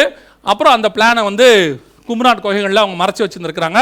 இப்போ கண்டுபிடிச்சாச்சு இந்த மாடல் படி தான் அவங்க தேவாலயம் இங்கே கட்டுவதற்காக இந்த இடத்துல கட்டுறதுக்கு பிளான் பண்ணுறாங்க ஆனால் அங்கே வராது தேவாலயம். தேவாலயம் இங்கே தான் வரும். இங்கே வரும்? இந்த இடத்துல தான் வரும். ஏன் இந்த இடத்துல வரும் அப்படின்னு கேட்டிங்கன்னு சொன்னால் முதல் தேவாலயமும் ரெண்டாவது தேவாலயமும் இங்கே தான் இருந்துச்சு. மூணாவது தேவாலயமும் இங்கே தான் வரும். ஆனால் யூதர்கள் இங்கே கத்த ட்ரை பண்ணுறாங்க எதனாலனா இங்கே இந்த மாஸ்க் இருக்கிறதுனால இங்கே கட்டலாம் அப்படின்னு அவங்க நினைக்கிறாங்க. கட்ட முடியாது. ஆண்டவர் ஒரு பர்பஸோட தான் அந்த மாஸ்க் என்ன செஞ்சுருக்கிறாரு? இங்கே வச்சிருக்கிறாரு. ஒரு குறிப்பிட்ட காலம் வரைக்கும் அது அங்கே தான் இருக்கும். அதுக்கப்புறம் தான் இந்த இடத்துல தான் என்ன வரும்? தேவாலயம் வரும். இப்போ தேவாலயத்துக்கான பிளான் கிடச்சிருச்சு. குமரான் கோகைகளில் ஆயிரத்தி தொள்ளாயிரத்தி அறுபத்தி ஏழுக்கு பிறகு பிளான் கிடச்சிருச்சு. இப்போ தேவாலயத்துக்கான எல்லாமே ரெடி இவர் தான் கட்டுறதுக்கு இவர் கையில் தான் பொறுப்பை கொடுத்துருக்குறாங்க. இந்த டெம்பிள் இன்ஸ்டியூட் அப்படின்னு சொல்லக்கூடிய தேவாலயம் கட்டுவதற்கான ஒரு ட்ரஸ்ட் அவர்கள் தான் அரசாங்கம் ஒப்படைச்சிருக்குது. அந்த ட்ரஸ்ட்டுக்கு இவர் தான் மிக முக்கியமான ஒரு ஆள். இதுக்காக இவருடைய பேர் என்னன்னு கேட்டால் சாலமன். கெர்சோம் சாலமன் அவர் பேர். இப்போ தேவாலயம் கட்டுறதுக்கு யார் வந்திருக்கிறா? சாலமன் வந்துட்டார். இப்போ தேவாலயம் கட்டுவதற்கான எல்லாமே ரெடி இது வந்து தேவாலயம் கட்டுவதற்கான மூளைக்கல் கொண்டு போனாங்க. ஃபஸ்ட்டு கல் மூளைக்கல்லில் ஃபஸ்ட்டு கல் கொண்டு போனதுக்கான ஒரு வீடியோ. இந்த வீடியோ முழுசாக பார்த்தீங்கன்னா ஒரு எட்டு பத்து நிமிஷம் ஓடும். முழுசாக பார்த்தீங்கன்னா தெரியும். இங்கே தான் அவங்க கட்டுறதுக்கான எல்லா பிளானையும் செஞ்சுட்டு இருக்கிறாங்க ஆனால் இங்கே கட்டப்பட முடியாது. இப்போது தேவாலயத்துக்கான எல்லா பொருட்களும் ரெடி எல்லா பொருட்களும் என்ன செஞ்சுருக்கிறாங்க? வாங்கி ரெடி பண்ணி வச்சுருக்கிறாங்க. இப்போ மிக துல்லியமாக மூன்றாவது தேவாலயத்துக்கான அத்தனையும் ரெடியாகி விட்டது. இப்போது கட்டி முடிப்பதற்கான அத்தனை பொருட்களும் அவங்க என்ன பண்ணி வச்சுருக்கிறாங்க? தயாராக வச்சுருக்கிறாங்க. இப்போ தேவாலயம் கட்டினா கூட நல்லா கவனிங்க தேவாலயம் கட்டினா கூட அந்த தேவாலயத்துக்குள்ளே முதலாவதாக யார் உள்ளே நுழையணும்? ஆசாரியன் நினைக்கணும். அதுவும் எந்த ஆசாரியன்? பிரதான ஆசாரியன். பிரதான ஆசாரியன் யாராக இருக்கணும்? எந்த கோத்திரம்? லேவி கோத்திரம். லேவி கோத்திரத்தில் என்ன குடும்பம் இருக்கணும்? ஆரோனின் குடும்பத்தை சார்ந்தவனாக இருக்கணும். நாற்பத்தி நாலாம் அதிகாரம் எசைக்கல் புஸ்தகத்தில் மூணாவது தேவாலயம் வரும்போது ஆரோனின் புத்திரரில் சாதோக்கின் புத்திரர்னு இருக்கும். ஆரோனின் வம்சத்தில் வந்த சாதோக்கின் புத்திரர் என் ஆலயத்தை காவல் செய்வார்கள்னு கத்தர் சொல்வார். இப்போ அந்த இடத்துல ஆரோனின் வம்சம் வரணும். இப்போ போய் எங்கே கண்டுபிடிக்கிறது? ரெண்டாயிரம் வருஷமாக யூதர்கள் என்ன ஆயிட்டாங்க? பல தேசங்களில் போய் செதறி போய் அலைஞ்சு திரிஞ்சு காணாமல் போயிட்டாங்க. அதான் முப்பத்தி ஏழாம் அதிகாரம் இசைக்கல் புஸ்தகத்தில் எலும்புகள் பள்ளத்தாக்க பற்றி கத்தர் பேசுவார். அதோட அர்த்தம் என்னென்னா இஸ்ரவேலர்கள் உழந்த எலும்புகளைப் போல மண்ணுக்குள்ளே மக்கி காணாமல் போயிட்டாங்க. இவங்க திருப்பி உயிரடைவாங்களான்னு இயேசு கே ஆண்டவர் கேட்குறார் அப்போ அந்த இடத்துல தீர்க்கதரிசி சொல்கிறார் உமக்கே தெரியும். ஆண்டவர் சொல்கிறார் நீ தீர்க்க தரிசனம் முறை அவைகள் என்ன செய்யும்? உயிரடையும். அதே மாதிரி ஏறக்குறைய ரெண்டாயிரம் வருஷமா ஆயிரத்தி தொள்ளாயிரத்தி நாற்பத்தெட்டு வருஷமா காணாம போன இஸ்ரவேலர்கள் மீண்டும் உயிரிழந்து ராணுவமாக வந்து நின்றார்கள். அதான் எசேக்கல் முப்பத்தி ஏழு ஆனால் இப்படி ரெண்டாயிரம் வருஷமா காணாம போன இவங்களுக்குள்ள எப்படி லேவி கோத்திரத்தை கண்டுபிடிக்கிறது? அதில் எப்படி ஆரோன் குடும்பத்தை கண்டுபிடிக்கிறது? ஆரோன் குடும்பத்தில் சாதோக்கின் புத்திரரை கண்டுபிடிக்கணும். இது எப்படி சாத்தியம்? ஆனால் பைபிள் சொல்லுது கடைசி காலத்தில் அவர்கள் வருவார்கள் அப்படின்னு இருக்கு இப்போ ஆரோனின் வம்சத்தை கண்டுபிடிச்சிட்டாங்க. இது மே மாதம் பதிமூணாம் தேதி ரெண்டாயிரத்தி பத்து போஸ்ட் பண்ணது. இந்த கீவேர்டு இதை நீங்கள் போட்டிங்கன்னா இதை எப்படி கண்டுபிடிச்சாங்க? அப்படி எல்லாத்தினுடைய காரியமும் அங்கே இருக்கிறது. ஆரோனின் வம்சத்தை எப்படி கண்டுபிடிச்சாங்கன்னு சொல்லி நீங்கள் போய் பார்க்க முடியாதவங்களுக்கு நான் சொல்கிறேன் எப்படி கண்டுபிடிச்சாங்க? அப்படின்னு நான் சொல்கிறேன் நார்த்தன் ஆஃப்ரிக்கா வட ஆப்பிரிக்கா பக்கத்தில் ஈஸ்டர்ன் யூரோப்பியன் பேரண்ட்ஸ் அதாவது கிழக்கத்திய ஐரோப்பிய ஒரு குரூப் நார்த் ஆப்பிரிக்காவுக்கு போகும்போது அங்கே உள்ள சினகாக் ஜெபா ஆலயத்துக்கு போயிருக்கிறாங்க. அங்கே போனால் யூதர்கள் வந்து தோரா வாசிப்பாங்க இல்லையா? ஏசு கிறிஸ்து ஏந்து ஏசாயா வாசித்தார் பாருங்க. அந்த மாதிரி வாசிச்சிருக்கிறாங்க. அப்போ வாசித்த ஒரு ஆள் எந்திரிச்சு வாசித்த ஒரு ஆளை பார்த்தா அவர் ஆப்பிரிக்காக்கார மாதிரியே இல்லை. அவர் பார்க்கறதுக்கு டிஃப்ரெண்ட் இருக்கிறார். டிஃப்ரெண்ட் இன் ஸ்கின் கலரேஷன் தோல் கலர் வேற மாதிரி இருக்கு. ஸ்டேச்சர் அவருடைய அமைப்பு வேற மாதிரி இருக்கு. ஹேர் அண்ட் ஐ கலர் முடி மற்றும் கண் எப்படி இருக்குது? வேற மாதிரி இருக்குது. இவரை பார்த்துட்டு அவங்க கேட்குறாங்க நீங்கள் யாரு? ஆப்பிரிக்காக்கார மாதிரியே இல்லையே அப்படின்னு சொல்லி அந்த மனுஷனுடைய பூர்வீகத்தை அவங்க வீட்டுக்கு போய் அவருடைய சொந்தக்காரங்க அவருடைய காரியங்கள் எல்லாத்தையும் எப்போ வந்தாங்க எந்த ஆப்பிரிக்காவுக்கு வந்தாங்கன்னு பூர்வீகத்தை ஆராய்ச்சி பண்ணி பார்த்தபோது கண்டுபிடிச்சாங்க. அது ஆரோனின் வம்சத்தை சார்ந்தவர் என்பதை கண்டுபிடிச்சாங்க. லேலூயா இது ஒரு உலகத்திலேயே ரெண்டு மூன்று இனத்தார் வந்து தங்களுடைய பேரோட கோத்திர பேரை சேர்த்து எழுதுகிற பழக்கம் உள்ளவங்க. நீங்கள் பைபிளில் பார்த்தீங்கன்னா இஸ்ரவேலர்கள் எப்போவுமே என்ன செய்வாங்க? கோத்திர பே தகப்பனுடைய பேரையும் கோத்திர பேரையும் சேர்த்து எழுதுவாங்க. லேவியன் ஆகிய ஆரோனின் குமாரன் ஆகிய எலியேசர் அப்படின்னு இருக்கும். பவுல் எழுதும்போது கூட நான் பென்னியமின் கோத்திரத்தான் எழுதுவார். அவங்க அந்த கோத்திர பேரை என்ன செய்வாங்க? கூட எழுதிட்டே வருவாங்க. அவங்க அப்படி எழுதுவாங்க சைனீஸ் எழுதுவாங்க இந்தியாவில் மலையாளிஸ்னு ஒருத்தர் இருக்கிறாங்க. அந்த குரூப்பும் என்ன செய்வாங்க? தங்களுடைய குடும்ப பேரை என்ன செய்வாங்க? கூட சேர்த்துக்கிட்டே வருவாங்க. ஏன் மலையாளிஸ் அப்படி எழுதுறாங்கன்னா அவங்க ஏறக்குறைய முந்நூற்றம்பது வருஷம் யூதரோட பழகினவங்க. கிபி எழுபதுலேருந்து அந்த முறைமையின்படி தான் அவங்களும் இருக்கிறாங்க. அதனால் நல்லா கவனிச்சுக்கொள்ளுங்க. இவங்க கண்டுபிடிச்சி இந்த கோத்திரத்தை கண்டுபிடிச்சிட்டாங்க. அதான் நான் எப்பவும் சொல்லுவேன். இந்த கத்தை நமக்கு கொடுத்துருக்கிறதான இந்த கலர்லாம் இருக்குது பார்த்தீங்களா கலரு கண் முடி இது மூக்கு அமைப்பு இது எல்லாமே ஒரு பர்பஸாக கொடுத்துருக்கிறாரு. ஆண்டவர் எதையும் சும்மா இருந்துட்டு போட்டோம் அப்படின்லாம் கொடுக்கல. ஒவ்வொரு இனத்துக்கும் ஒவ்வொன்று கொடுத்துருக்கிறாரு. அதை வச்சு தான் உங்களையும் என்னையும் கண்டுபிடிக்க முடியும். நோவுக்கு மூணு பசங்க சேம் காம் யாபேத். மொத்தம் பார்த்தீங்கன்னா மூணே ரேசிஷன் தான் உலகத்தில் சொல்லுவாங்க. காக்கசைட்ஸ் மேங்கலைட்ஸ் நெக்ராய்ட்ஸ். அதாவது வெள்ளை கருப்பு மஞ்சள். மூணு தான் சொல்லுவாங்க. இந்த மூணுக்குள்ளே தான் எல்லாம் இருக்குது இந்த மூணு இந்த மூணுக்குள்ளேருந்து மிக்ஸ் ஆகி வந்ததில் நம்ம எல்லாருமே. இப்போ நம்ம வந்து எதுலேயுமே வர மாட்டோம் இது கருப்புலையும் வராது சிவப்புலையும் வராது மஞ்சள்லையும் வராது. இது என்ன கலர்னு இதுக்குமே தெரியாது. கேட்டு பாருங்கள் மா நிறங்கிறோம் என்ன நிறம்? மா நிறம்னா என்ன? இன்னும் நமக்கு தெரியாது மா நிறம். அதான் நான் எப்பவும் சொல்லுவேன் நம்ம ஊரில் பார்த்து பார்த்து கல்யாணம் பண்ணுவான். சக்க சவேர்னு இருக்கணும்பா. சுண்டுனா ரத்தம் வரணும்பா. நீ சுண்டுனா ரத்தம் வரதை கல்யாணம் பண்ணி கொண்டு போய் அமெரிக்கா ஏர்போர்ட்டில் இறக்குன உடனே அந்த ஆஃபீஸர் சொல்லுவார் கால் தட் பிளாக் லேடிம்பர் நம்ம ஊர் சுண்டுன ரத்தம் அவன் ஊருக்கு கருப்பு அவ்வளோதான் என்ன கருப்பில் கொஞ்சம் லைட்டு கருப்பு டார்க் கருப்பு அட்டை கருப்பு பிளாக் டீ கொஞ்சம் லெமன் டீ கொஞ்சம் வந்து பால் டீ இந்த மாதிரி டீ தான். ஆனால் டீ டீ தான். எந்த மாற்று கருத்துமே இல்லை. நமக்கு அது தெரிய மாட்டேங்குது. நம்ம நம்ம பெரிய ஆசீர்வாதம் என்னென்னா ஒவ்வொரு இனத்துக்கும் வித்தியாச வித்தியாசமாக கொடுத்துருப்பாரு. ஆப்பிரிக்காக்காரனுக்கு உதறி பெருசாக இருக்கும் முடி சுருட்டையாக இருக்கும். சைனாக்காரனுக்கு முடி கோரையாக இருக்கும் குட்லையமாக இருப்பான். ஒவ்வொருத்தருக்கும் ஒவ்வொன்று இது தெரியாமல் நம்ம என்ன பண்ணுறோம் அவர் கொடுத்ததை மாற்ற ட்ரை பண்ணுறோம் அவர் சொல்கிறாரு சிவிங்கி தன் தோலை மாற்ற சிவிங்கி தன் புள்ளியை மாற்ற கூடுமோ? எத்தியோப்பியன் தன் தோலை மாற்ற கூடுமோன்றாரு. முடியாதுங்கிறாரு. இது உட்காந்து முடியுங்குது. ஆண்டவர் கற்பாக கொடுத்தா விட்டுற வேண்டித்தானே இதை என்ன பண்ணுது?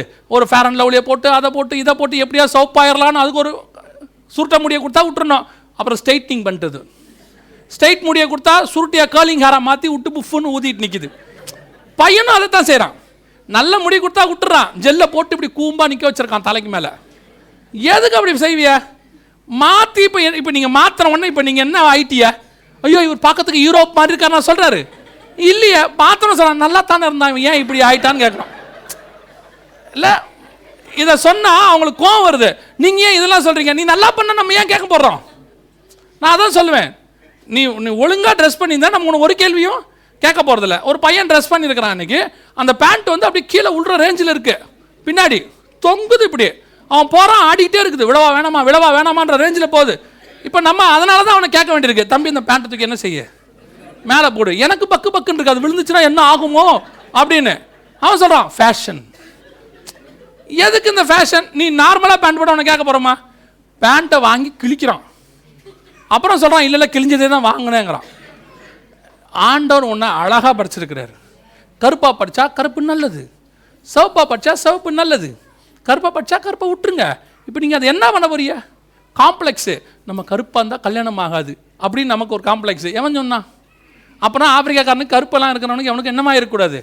கல்யாணமே ஆயிருக்கக்கூடாது. இன்னொன்று நல்ல மைண்டில் ஏற்றிக்கோங்க என்ன ஃபேர் அண்ட் லவ்லி போட்டாலும் உங்கள் கலர் உங்களுக்கு தான் அது கருப்பு வெள்ளையாக மாறவே அப்படி ஃபேர் அண்ட் லவ்லி போட்டு வெள்ளையாகத்தான் தான் ஆஃப்ரிக்கா இன்னொன்று ஒன்று இன்னைக்கு இருந்திருக்கவே கூடாது. ஆமாம் தானே மொத்த ஆப்பிரிக்காரனுக்கும் ஃபேர் அண்ட் லவ்லி போட்டு ஒயிட் அண்ட் ஒயிட்டாக மாற்றி ஆஃப்ரிக்கா கண்டத்தையே வெள்ளையாக மாற்றிருக்கலாமே மாறாது. சொன்னாலும் கேட்க போகிறதில்ல நீங்கள் எப்படி அடிங்க. என்னன்னு நாங்கள் சொன்னால் உங்களுக்கு கோவம் வருது தானே இப்போ இவங்க சொல்கிறாங்க டாக்டர் சொல்கிறாங்க என்ன சொல்கிறாங்களாமா அந்த முகத்தில் குட்டி குட்டியாக ஓட்டை இருக்குதாம்மா? இந்த ஓட்டை வழியாக தான் உடம்புல இருக்க சூடெல்லாம் வெளியே வருதாம்மா? நீங்கள் என்ன பண்ணுறீங்களாமா இதெல்லாம் போட்டு பெயிண்ட் அடித்து என்ன பண்ணிடுறீங்களாமா சிமெண்ட்டை போட்டு இந்த ஓட்டையை மூடிடுறீங்களாமா மூடினதுனால இது உள்ள ஆமாம் அதுக்கு பேர் ஃபேஷியல் உள்ளே போட்டு மூடிடுறீங்களாம்மா. உள்ளே இருக்கிற அந்த சூடெல்லாம் வெளியே என்ன செய்ய மாட்டேங்குதாம்மா? வர மாட்டேங்குதாம்மா. நிறைய ஆபத்து வருது. கெமிக்கல் ரியாக்ஷன் ஆக தான் என்னென்னவோ சொல்கிறான் சொன்னால் கேட்பீங்களா கேட்க மாட்டியா. நான் எப்பவும் சொல்லுவேன். சாராளமாக தூக்கிட்டு போனாமல பார்வன் பார்வன். முதல் தடவை தூக்கிட்டு போகும்போது அறுபத்தஞ்சு வயசு. ரெண்டாவது தடவை தூக்கிட்டு போகும்போது தொண்ணூறு வயசு. அகிமேலுக்கு தூக்கிட்டு போய் வச்சுக்கிட்டு கொடுக்க மாட்டேன்னு அடம் பிடிக்கிறான். கர்த்தர் தலையிட்டு அனுப்பி விட்டுறா அப்படிங்கிறாரு. அப்போ யோசிச்சு பாருங்க அந்த அம்மா அரேபியா பாலைவனத்தில் எந்த மூட்டி பாலருக்கு போயிருக்கோம்? எந்த கண்ணில் வெள்ளரி பிஞ்சு வச்சு பெயிண்ட் அடிச்சிருக்கோம்? அவன் எப்படி தூக்கிட்டு போகிறான் அந்த அம்மா இந்த ஆள் கூட அது பான்னு வெயிலில் அலைஞ்சிக்கிட்டு இருக்கு பின்னாடி இருபத்தஞ்சி வருஷமா. போகிற இடத்துலலாம் தண்ணி போட்டு தான் முகத்தை கழுவிருக்கோம் தண்ணியும் கிடச்சிருக்காது அரேபியாவில் அது எப்படி கழுவிருக்கோம் யோசிச்சு பாருங்க. ராஜா தூக்கிட்டு போய் வச்சுட்டு அடம் பிடிக்கிறான். இப்போ இருக்கிற அம்மாவை கல்யாணம் ஆனி குழந்தை பிறந்தா வீட்டுக்காரே கூட்டு போக மாட்டேங்கிறான். கேட்டால் சொல்ல நீ இருமா நான் வந்து உன்னை கூட்டிகிட்டு போகிறேங்கிறான் இவனே தூக்கிட்டு போக மாட்டான் அப்புறம் யார் தூக்கிட்டு போவா? நீங்கள் சொன்னாலும் கேட்க மாட்டியா சோத்திரம். நம்ம எவ்வளோ சொன்னாலும் நீங்கள் கேட்க மாட்டியா நீங்கள் பரவாயில்ல இப்போ சகோதரர்களும் போட ஆரம்பிச்சிருக்காங்க. அவங்களும் என்னென்னத்தையோ போடுறோம் கரெக்டாக ஜெல்லு போடுறவனுக்கெலாம் பாருங்கள் கில்லி மாதிரி கரெக்டாக முப்பத்தஞ்சு நாற்பது வயசில் முடி கொட்டிடுது. மொத்தம் கொட்டிடுது. கேட்டால் ஜெல்லு எவ்வளோக்கு எவ்வளோ உங்கள் உடம்புல கெமிக்கல் ஏற்றுறீங்களோ அவ்வளோக்கு அவ்வளோ உங்களுக்கு கெடுதி. ஆல்வேஸ் நேச்சுரல் இஸ் நேச்சுரல் சொன்னால் உங்களுக்கு அது புரிய மாட்டேங்குது. ஆனால் உங்களை வச்சு தான் ஆண்டவர் உங்கள் இனத்தை கண்டுபிடிக்கணும். அதை பார்த்துக்குங்க. நீங்கள் எதையாவது வேறு மாதிரி இருந்து உங்களை வேறு இனமாக நினச்சிடக்கூடாது. சில நேரத்தில் அந்த குரங்கிலேருந்து மனுஷன் வந்தாம்பாங்க. நான் நம்பவே மாட்டேன். ஒரு சிலரை பார்த்தா மட்டும் அந்த டவுட் வரும் நமக்கு. அவன் என்னென்னோ பண்ணி வந்து அப்படி நிற்பான் வித்தியாசமாக ஒருவேளை உண்மையாக தான் இருக்குமோ எவால்வேஷன் தேரி அப்படின்ற ரேஞ்சுக்கு வந்து நிற்பான் கவனிங்க ஆரோனின் கோத்திரத்தை என்ன பண்ணியாச்சு? கண்டுபிடிச்சாச்சு. இப்போ ஆரோனின் கோத்திரத்தை கண்டுபிடிச்சாலும் ஆரோன் உள்ளே போனோம் அந்த கோத்திரம் உள்ளே போனோம் பிரதான ஆசனம் உள்ளே போகணும்னா என்ன தேவை? பலி தேவை. என்னாகமத்தின் புஸ்தகம் பத்தொன்பதாம் அதிகாரம் மூன்றாவது வசனம் சொல்லுகிறது. ரெண்டு மூணு வசனம். நீ இஸ்ரவேல் புத்திரரோடு கற்ப கத்தர் கற்பித்த நியாய பிரமாணமாவது. அப்படிதானே இருக்கு? வாசிங்க. பழுதற்றதும் ஊனமில்லாததும் நுகத்தடிக்கு உட்படாத நுகத்தடிக்கு உட்படாததுமாகிய ஆ. இந்த சிவப்பான கிடத்தை சர்வாங்க தகன பலியாக செலுத்தி சாம்பலாக்கி தண்ணியில் கரைச்சி பிரதான ஆசாரனுடைய காது மடல்கள் ட்ரெஸ்ஸு எல்லாத்தையும் துவைக்கணும். அப்போ தான் அவன் எங்கே போனோம்? ஆசாரி கூட போகணும் இப்போ நிறைய பேர் என்ன கேட்குறாங்க அப்போ இன்னும் பலி இருக்குதா? பலி இல்லை முடிஞ்சிருச்சு. ஏசு கிறிஸ்துவோட பலி என்ன செஞ்சிருச்சு? முடிஞ்சிருச்சு. ஆனால் யூதர்கள் இன்னும் அதை என்ன செய்யல? ஏற்றுக்கொள்ளவில்லை. அவங்க என்ன செய்கிறாங்க இன்னும்? பலி செலுத்திட்டே இருக்காங்க. இன்னும் நிறைய பேர் பலி செலுத்துறான். நிறைய இனத்துக்காரன் என்ன செய்கிறான் பலி செலுத்திட்டே இருக்கான். யூதனும் செலுத்துறான். அப்போ ஏசு கிறிஸ்துவோட ஏற்றுக்கொள்ளாதவர்கள் எல்லாம் இன்னும் என்ன செலுத்திட்டே இருப்பாங்க? பலி செலுத்திக்கிட்டே இருப்பாங்க. இப்போ யூதர்கள் வரும்போது வேதம் சொல்லுது ஒன்பது இருபத்தி ஏழு தானியல் புஸ்தகம் அவர்கள் பலி செலுத்துவார்கள். பலி செலுத்தணும்னா என்ன வேணும்? சிவப்பான கிடாரி வேணும். சிவப்பான கிடாரிங்கிறது இதுதான். இது ரெண்டாயிரம் வருஷத்துக்கு முன்னாடி இருந்த ஒரு உயிரினம். இது அதுக்கப்புறம் இஸ்ரேவேல் தூத்து போடப்பட்ட பிறகு அதாவது இஸ்ரேவேல் தேசத்தோடு எல்லாம் போன பிறகு இந்த இனமும் என்ன செஞ்சிருச்சு? போயிருச்சு. இல்லாமல் போயிருச்சு. ஆனால் வேதம் சொல்லுது கடைசி காலத்தில் என்ன சொல்லுது? வேதம் கடைசி காலத்தில் இந்த பலி வரும் அப்படின்னு வேதம் சொல்லுது. இப்போ ஒரு இருபது வருஷமாக இந்த பலிக்கான பொருளை தயார் பண்ணுறதுக்கு எல்லா வேலையும் செஞ்சுக்கிட்டே இருந்தாங்க. ரெண்டாயிரமாவது வருஷத்தில் ஜென்னான்னு சொல்லக்கூடியதான ஒரு ஸ்பெயின் நாட்டிலேருந்து எடுக்கப்பட்ட டிஎன்ஏலேருந்து முழுவதும் சிவப்பாக இருக்கிற ஒரு கிடாரியை ரெடி பண்ணாங்க. யூதர்கள். இதை எல்லாத்தையும் ரெடி பண்ணி சிவப்பான கிடாரி தயாரிச்சாச்சு ரெடி ஆகிருச்சு அப்படின்னு சொல்லி அவங்க அனௌன்ஸ் பண்ணுறதுக்கு முன்னாடி பார்த்தா அதோடைய உடம்புல ஒரு ஒயிட் பேச்சஸ் வந்துருச்சு. ஒயிட் பேச்சஸ் வந்ததுனால இதை ரிஜெக்ட் பண்ணிட்டாங்க. இங்கே இருக்கு பாருங்கள் ஒயிட் பேச்சஸ் வந்துருச்சு. ஜென்னான்னு சொல்லி. அதனால் என்ன ஆயிடுச்சு? திருப்பி ஆராய்ச்சி நடந்துகிட்டே இருந்துச்சு. ஆனால் தீர்க்க தரிசனம் கத்தர் சொன்னபடி ரெண்டாயிரத்தி பதினெட்டு அதான் நான் சொல்லுவேன் இந்த ரெண்டாயிரத்தி பதினெட்டு மிக முக்கியமான வருஷம். சகரியா பன்னிரெண்டு ஆறு நிறைவேறினது. அப்புறம் எருசலேம் தேவாலயமாக வந்தது. திருப்பி அதே ஸ்தானத்தில் இந்த பலிப்பொருள் கிடைச்சது. எல்லாமே ரெண்டாயிரத்தி பதினெட்டு. ரெண்டாயிரத்தி பதினெட்டு ஆகஸ்ட் மாதம் இருபத்தெட்டாம் தேதி மீண்டுமாக சிவப்பான கிடாரி பலிப்பொருளுக்கான கிடாரி ரெடியாகி விட்டது. பாருங்க. ஆகஸ்ட் இருபத்தெட்டு. கத்தர் சொன்னபடி துல்லியமாக தேவ தீர்க்க தரிசனம் நிறைவேறி விட்டது அல்லேலூயா. ரெண்டாயிரம் வருஷம் கழிச்சு ஒரு உயிரினம். கர்த்தர் சொன்னபடியே வேதத்தில் உள்ளதை எல்லாம் இப்போ மீண்டும் திரும்பி வருகிறது. எருசலேம் வந்துச்சு இஸ்ரேவேல் வந்துச்சு ராஜா வந்துட்டாரு தலைநகராக மாறிடுச்சு இப்போ தேவாலயத்துக்கான அடிக்கல் எல்லாமே தேவாலயத்துக்கான எல்லா பொருளும் ரெடி இப்போ பலி பொருளும் தயாராகி விட்டது அல்லேலூயா.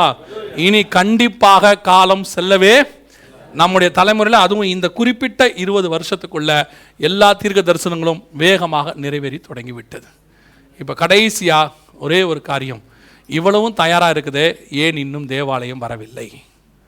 கவனிங்க இதுதான் தேவாலயத்தினுடைய மாடல் இந்த டெம்பிள் இன்ஸ்டியூட் இவங்க கொடுத்துருக்குறாங்க இதான் அஃபிஷியல் மாடல் மூன்றாவது தேவாலயம் இப்படித்தான் வரப்போகுது. பார்த்து வச்சுக்கொள்ளுங்க. வருகையில் போகிறவங்க இதை பார்த்துக்கோங்க. ஏன்னா நீங்கள் போன போயிட்ட பிறகு இது கட்டுவாங்க நீங்கள் பார்க்க போகிறதில்ல உங்களுக்கு தெரியாது. போகாதவங்க கவலைப்படாதீங்க இருந்து பார்க்கலாம். ஒன்றும் பிரச்சனை இல்லை நீங்கள் எல்லாம் வேகமாக பார்ப்பாங்க பாங்க இப்போ. இவனிங்க இதான் வரப்போகிற தேவாலயத்தினுடைய மாடல். எல்லாமே ரெடி வால் கலர்லேருந்து ஸ்க்ரீன் கலர்லேருந்து உள்ளே போடக்கூடிய அத்தனையும் ரெடி பண்ணி ஃபைனலைஸ் பண்ணி டெண்டரும் கொடுத்தாச்சு கட்டுறதுக்கு. எல்லாமே ரெடி பண்ணிட்டாங்க. இதான். இது அரசாங்கத்துக்கிட்டையும் சொல்லி நாங்கள் கட்ட போகிறோம்னு சொல்லி தான் அந்த ரெண்டு மாஸ்க்குக்கு நடுவில் அவங்க என்ன செஞ்சாங்க? போனாங்க. ஆனால் அரசாங்கம் என்ன பண்ணிருச்சு? தடுத்துருச்சு. கட்டக்கூடாதுன்னு சொல்லிருச்சு. அதுக்கு காரணம் அரசாங்கம் அல்ல கர்த்தருடைய பிளான் அது என்னன்னு உங்களுக்கு சொல்லிட்டு நான் முடிப்பேன். நல்லா கவனிங்க. இப்போ தேவாலயத்துக்கான எல்லாமே ரெடி ஆகிவிட்டது விட்டது. மொத்தம் ரெடி பண்ணி தேவாலயம் கட்டுவதுக்கு எல்லாமே ரெடி பண்ணிட்டாங்க. இதான் ஃபோல் ஃப்ளோர் கலரு வால் கலரு எப்படி வரப்போகுது இந்த பேட்டன் கேட்டன் எல்லாம் ரெடி பண்ணிட்டாங்க. இந்த மாதிரி தான் இருக்கணும் மாடல்னு சொல்லி அத்தனையும் ரெடி பண்ணி வெளியிட்டாச்சு வீடியோ இப்படி தான் வரப்போகுதுங்கிறதையும் அவங்க சொல்லிட்டாங்க. சரி கவனிங்க. ஏன் இன்னும் தேவாலயம் வரவில்லை? இவ்வளோ ரெடியாக இருக்கே. உலகத்தில் உள்ள மிகப்பெரிய கன்ஸ்ட்ரக்ஷன் கம்பெனிக்கெல்லாம் டெண்டர் கொடுத்தாங்க. எல்லாம் கொடுத்து எல்லோரும் கொட்டேஷன்ஸ்லாம் கொடுத்தாங்க. அதில் ஜப்பானை சார்ந்த ஒரு நிறுவனம் வந்த நியூஸ் தான். ஜப்பானை சார்ந்த ஒரு நிறுவனம் மீண்டும் தேவாலயம் கட்டுவதற்கு நாங்கள் கேட்குற இடத்தையும் பொருளையும் கொடுத்தா இருபத்தி நாலு மணி நேரத்தில் கட்டி கொடுக்குறேன்னு சொல்லியிருக்கிறாங்க. ஆனால் இப்போ வராது தேவாலயம். பைபிள் படி முதல் மூன்றரை வருஷத்துல தான் என்ன வரணும்? தேவாலயம் வரணும். அதை கட்டி கொடுக்குறவனா யார் வரணும்? அந்தி கிறிஸ்துவானவன் வரணும். அவன் சமாதானமாய் நுழைந்து இச்சகம் பேசி ராஜ்யத்தை கட்டி கொள்ளுவான்னு தானியல் புஸ்தகம் பதினோராம் அதிகாரம் இருபத்தோராவது வசனம் சொல்லுது. அப்போது இந்த தேவாலயம் ஏன் இன்னும் வரவில்லை? அப்படின்னு கேட்டிங்கன்னா கவனிங்க. தேவாலயம் இந்த இடத்துல தான் வரணும். கத்தர் சொன்னபடி இந்த இடத்துல தான் தேவாலயம் வரணும். இந்த தேவாலயம் அங்கே வரணும்னா அது வரைக்கும் இது நிற்கும் ஏன் அப்படின்னா கவனிங்க தேவனுக்கு எப்பவுமே பூமியில் தேவ ஜனங்களோட இடைப்படுறதுக்கு ஒரு இடம் வச்சுருப்பார். தேவன் எப்பவுமே ஃபஸ்ட்டு ஏதேனில் இடைப்பட்டுக்கிட்டு இருந்தார். அவன் ஏதேனை விட்டு வெளியே வந்துட்டான். அதுக்கப்புறம் தேவன் ஜனங்களோட என்ன செய்யலை?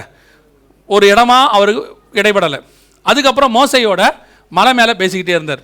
அப்புறம் சொன்னார் மோசை கிட்ட நாங்கள் உங்கள் நடுவில் வாசம் பண்ணும்படிக்கு எனக்கு ஒரு என்ன செய்யுங்க?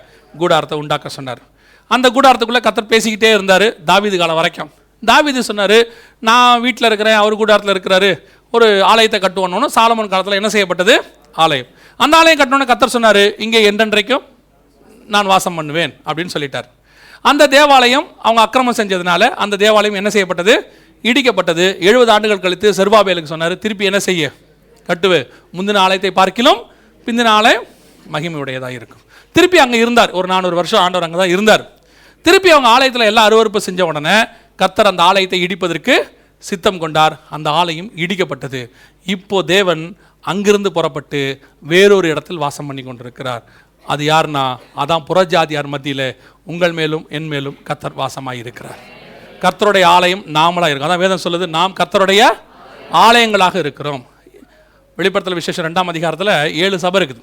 இந்த ஏழு சபையும் நல்லா பாருங்கள் எபேசு சிமிர்னா மிருகமு தியத்தரா சர்தை ஃபிலடல்ஃபியா லவதோக்கியா ஏழு சபையும் பாருங்க இஸ்ரேவேலுக்கு வெளியே தான் இருக்கும் இஸ்ரேவேலுக்கு உள்ளே இருக்காது. ஏழுமே கான்ஸ்டன்டைனோப்பல் அதாவது இப்போ இருக்க துருக்கி. துருக்கியில் தான் ஏழு சபையும் இருந்துச்சு. அதோட அர்த்தம் என்னென்னா கர்த்தர் இஸ்ரேவேலை விட்டு வெளியே போயிட்டார். புறஜாதியார் இடத்துல போயிட்டார்னு அர்த்தம். கர்த்தருடைய வாசஸ்தலம் எங்கே இருக்குது இப்போது புறஜாதியார் இடத்துல இருக்குது இந்த புறஜாதியார் காலம் இந்த சபை இருக்கிற வரைக்கும் இந்த தேவாலயம் வராது. மூணாவது தேவாலயம் என்ன செய்யாது? வராது. இந்த வந்த உடனே அதை இடிச்சிட்டாரு. இது இருக்கிற வரைக்கும் அது என்ன செய்யாது? வராது. ஏன் வராது அப்படின்னு கேட்டிங்கன்னா இந்த தேவாலயம் நியாயப்பிரமாணம். நியாயப்பிரமாணம் என்பது தண்டனை. இப்போ நம்ம ஆலயம் இருக்குது இது கிருபையின் பிரமாணம். கிருபையின் பிரமாணம் என்பது மன்னிப்பு. மன்னிப்பும் தண்டனையும் ஒன்றா இருக்கவே முடியாது. ஒரு ஒரு ஒரு ஒரு வழக்குக்கு ஒன்று மன்னிப்பு கொடுக்கணும் இல்லைன்னா என்ன செய்யணும்? தண்டனை கொடுக்கணும். நான் உன்னை மன்னித்து ஏழு வருஷம் சிறைச்சாலையில் போடுறேன்னு சொல்ல முடியாது. ஒன்று மன்னித்து ரிலீஸ் பண்ணிடணும். இல்லை ஜெயிலில் போட்டுறணும். நியாயப்பிரமாணம் தண்டனை. இது ரெண்டும் ஆப்போசிட் அதுக்கு தான் சொல்கிறேன் கிருபையின் பிரமாணமும் நியாயப்பிரமாணமோ ஆப்போசிட் இது இருக்கிற வரைக்கும் அது வராது. அது இருக்கிற வரைக்கும் இது வராது. அதான் நான் சொல்கிறேன் இந்த ஆலயம் இருக்கிற வரைக்கும் இந்த ஆலயம் என்ன செய்யாது? வராது. இப்போ நான் ஆப்போசிட்டாக சொல்கிறேன் அந்த ஆலயம் வருகிறது. அப்படின்னா என்ன அர்த்தம்? இந்த ஆலயம் போக போகிறதுன்னு அர்த்தம். அந்த ஆலயம் எவ்வளோ வேகமாக வருதோ அந்த இந்த ஆலயம் அவ்வளோ வேகமாக போக போகுதுன்னு அர்த்தம். அதைத்தான் சொல்கிறேன் கிருபையின் காலம் முடிவடைய போகிறது. இதைத்தான் சொல்கிறோம் கர்த்தருடைய வருகை வரப்போகுது. நாம் எல்லாம் போக போகிறோம். நம்மை கொண்டு போய் கர்த்தர் எங்கே செய்ய போகிறாரு மத்திய ஆகாயத்தில் வைக்கிறோம் எல்லாருமே சொல்கிறாங்க அது எப்படி வருகை வரும்? உபத்திரவ காலத்தில் போகும். போகாது. உபத்திரவ காலத்தில் இந்த ஆலயம் தான் இருக்கும். உபத்திரவ காலத்தில் இந்த ஆலயம் இருக்கும். இந்த ஆலயம் இருக்காது. இருக்க கூடாது இருக்கவும் முடியாது. கிருபையின் பிரமாணம் நியாயப்பிரமாணம் முடிஞ்சு கிருபையின் பிரமாணம் ஸ்டார்ட் ஆச்சு. ஏசு சொல்கிறாரு எல்லாம் முடிந்தது. கிருபையின் பிரமாணம் முடிஞ்ச பிறகு பர்சுத்தாவின் மூலமாக சாரி நியாயப்பிரமாணம் முடிஞ்ச பிறகு பர்சுத்தாவின் மூலமாக கிருபையின் பிரமாணம் ஸ்டார்ட் ஆச்சு. அதே மாதிரி கிருபையின் பிரமாணம் முடிஞ்சாதான் திருப்பி நியாயப்பிரமாணம் வரும். நான் சொல்கிறது புரியுதா? அப்போ இந்த ஆலயம் இருக்கிற வரைக்கும் இந்த ஆலயம் வராது. அப்போ இந்த ஆலயம் வருது அப்படின்னா என்ன அர்த்தம்? இந்த ஆலயம் முடிய போகிறது. அது எவ்வளவு வேகமாக வருதோ இது அவ்வளோ வேகமாக போக போகுதுன்னு அர்த்தம். அல்லேலூயா எவ்ரிதிங் இஸ் ரெடி எல்லாமே ரெடி ஆயிடுச்சு கத்தர் சொன்னபடி துல்லியமாக தீர்க்க தரிசனம் நிறைவேறி விட்டது நம்ம காலத்தில் மூன்றாவது தேவாலயம் கட்டுவதற்கான அத்தனையும் ரெடி எவ்ரிதிங் இஸ் ரெடி இப்போ என்ன வேணும்? நாம ரெடி ஆகிட்டோம்னா இது வந்துடும் ஏன் கத்தர் இன்னும் இதை வந்து இந்த இந்த இதை வச்சிருக்கிறார் தெரியுமா? நமக்காக தான் வச்சிருக்கிறார். இந்த இடம் கிடைச்சா உடனே கட்டிடுவான். இமிடியேட்டாக கட்டிடுவான். இந்த ஆலயம் போகிற வரைக்கும் அது அங்கே தான் இருக்கும். இந்த ஆலயம் போகும்போது வருகையை ஒட்டி போகும்போது மூன்றாம் உலக யுத்தத்தில் இது இடியும். நான் என்ன நடக்கும்ன்றத சொல்லிட்டு முடிக்கிறேன். மூன்றாம் உலக யுத்தம் ஒன்று நடக்கும். இந்த வருஷமோ அடுத்த வருஷமோ அடுத்த வருஷத்தில் ஆரம்பிக்கிறதுக்கு நிறைய வாய்ப்பு இருக்குது. அந்த மூன்றாம் உலக யுத்தத்தில் மிகப்பெரிய அதிர்ச்சி ஏற்படும் பைபிள் சொல்லுது. இசைக்கல் முப்பத்தெட்டாம் அதிகாரம் பத்தொன்பதாம் வசனத்தில் அந்நாட்களிலே இஸ்ரேல் மலைகளிலே மிகப்பெரிய அதிர்ச்சி உண்டாகி. அப்படிதானே இருக்கு? பதினெட்டில் இருக்கும். பதினெட்டு பத்தொன்பதில் இருக்கும். இசைக்கல் முப்பத்தெட்டு பதினெட்டு பத்தொன்பதுல. அடுத்த வசனம். அந்நாளிலே இஸ்ரவேல் தேசத்திலே பெரிய அதிர்ச்சி உண்டாகி. அந்த அதிர்ச்சி நில அதிர்ச்சி பூமி அதிர்ச்சியில் இது இடியும். இது இடியும் போது மீண்டும் இந்த இது இந்த இடியறதுக்கோ இதெல்லாம் நடக்கும் போது தான் வருகை என்ன செய்யும்? சம்பவிக்கும். அப்போ சபை போகும்போது இதுவும் இடியும். இடிஞ்ச உடனே இந்த இடத்துல மீண்டும் மாஸ்க் கட்ட அவங்க வருவாங்க. இல்லை இல்லை இந்த இடம் எங்களுக்கு கிடச்சிருக்குது. நாங்கள் திருப்பி இங்கே என்ன பண்ண போகிறோம் தேவாலயம் கட்ட போகிறோன்னு இவங்க வருவாங்க. இவங்க ரெண்டு பேருக்கு நடுவில் சமாதானம் பண்ணுகிறவனாய் அவன் உள்ளே நுழைவான். அவன் சமாதானம் பண்ணுற உள்ளே நுழைஞ்சு இவங்க ரெண்டு பேருக்கும் சமாதானத்தை ஏற்படுத்தி இங்கே மீண்டும் தேவாலயம் வரும். இப்போ அந்தி கிறிஸ்துவை ஏன் ஏற்றுக்கொள்கிறாங்க ஏன் ஏசு கிறிஸ்துவை ஏற்றுக்கொள்ளனா ஏசு கிறிஸ்து மேலே சொன்ன ஒரு குற்றச்சாட்டு அவர் தேவாலயத்தை இடிப்பதாக சொன்னார். இல்லையா? ஏசு கிறிஸ்துவை ஏன் அவங்க மேசேவை ஏற்றுக்கலனா அவன் ராஜாவாக வரணும். இயேசுவை என்னவா எதிர்பார்த்தாங்க? அதனால தான் அவர் கேட்குறாங்க வருகிறவர் நீ தானா இன்னொருவரை காத்திருக்க வேண்டுமா? இந்த ரெண்டையும் ஃபுல்ஃபில் பண்ணுவான். அந்தி கிறிஸ்து ராஜாவாகவும் வருவான் தேவாலயத்தையும் கட்டி கொடுப்பான். இப்போ அவனை யூதர்கள் என்ன செய்வாங்க? மேசியாவாக ஏற்றுக்கொள்வார்கள். ஏற்றுக்கொண்டு அவனுக்காக ஒரு வேலையை செய்வாங்கன்னு வேதம் சொல்லுது. வாசிங்க அந்த வசனத்தை முடிக்கலாம். எசேக்கியேல் புஸ்தகம் நாற்பத்தி நாலாம் அதிகாரம். ரெண்டு மூன்று வசனங்களை வாசிங்க. ம். இந்த வாசல் திறக்கப்படாமல் பூட்டப்பட்டிருக்கும். ம். ம். ம். ம். ம். ம். இதான் அந்த வாசல். இங்கே இருக்குது பார்த்தீங்களா இந்த வாசலுக்கு பேர் கிழக்கு வாசல்னு பேர் ஈஸ்டர்ன் கேட் அப்படின்னு சொல்லுவாங்க. இந்த வாசல் வந்து இந்த இருக்கு பாருங்க. இதான் அந்த கேட். பூட்டப்பட்டிருக்கும். சீல் பண்ணி வச்சிருக்கிறாங்க. இது மேசியாவுக்குரியதுன்னு போட்டிருப்பாங்க. இதை திறக்க விட மாட்டாங்க. இதை தான் அவங்க ஓப்பன் பண்ணுவாங்க. இடித்து இதை அலங்காரமாக பண்ணி அவனை உள்ளே கூட்டிகிட்டு வருவாங்க. மேசியாவாக ஏற்றுக்கொள்வார்கள். அப்போ அவன் உள்ளே வரும்போது என்ன செய்வான்? அந்த தேவனுடைய ஆலயத்தில் பரிசுத்த ஸ்தலத்தில் வந்து பாழாக்கும் அருவருப்பை வைப்பான்னு மத்திய இருபத்தி நாலு பதினஞ்சு சொல்லுது. அப்போ தான் அவன் மேசியா இல்லைன்னு அவங்க என்ன செய்வாங்க? கண்டுபிடிப்பாங்க. அதுக்குள்ளே முதல் மூன்று வருஷம் என்ன செஞ்சுருக்கோம்? முடிஞ்சிருக்கும். ரெண்டாவது மூன்று வருஷம் ஆரம்பிக்கும். யூதர்களுக்கு மகா உபத்திரம் ஆரம்பிக்கும்.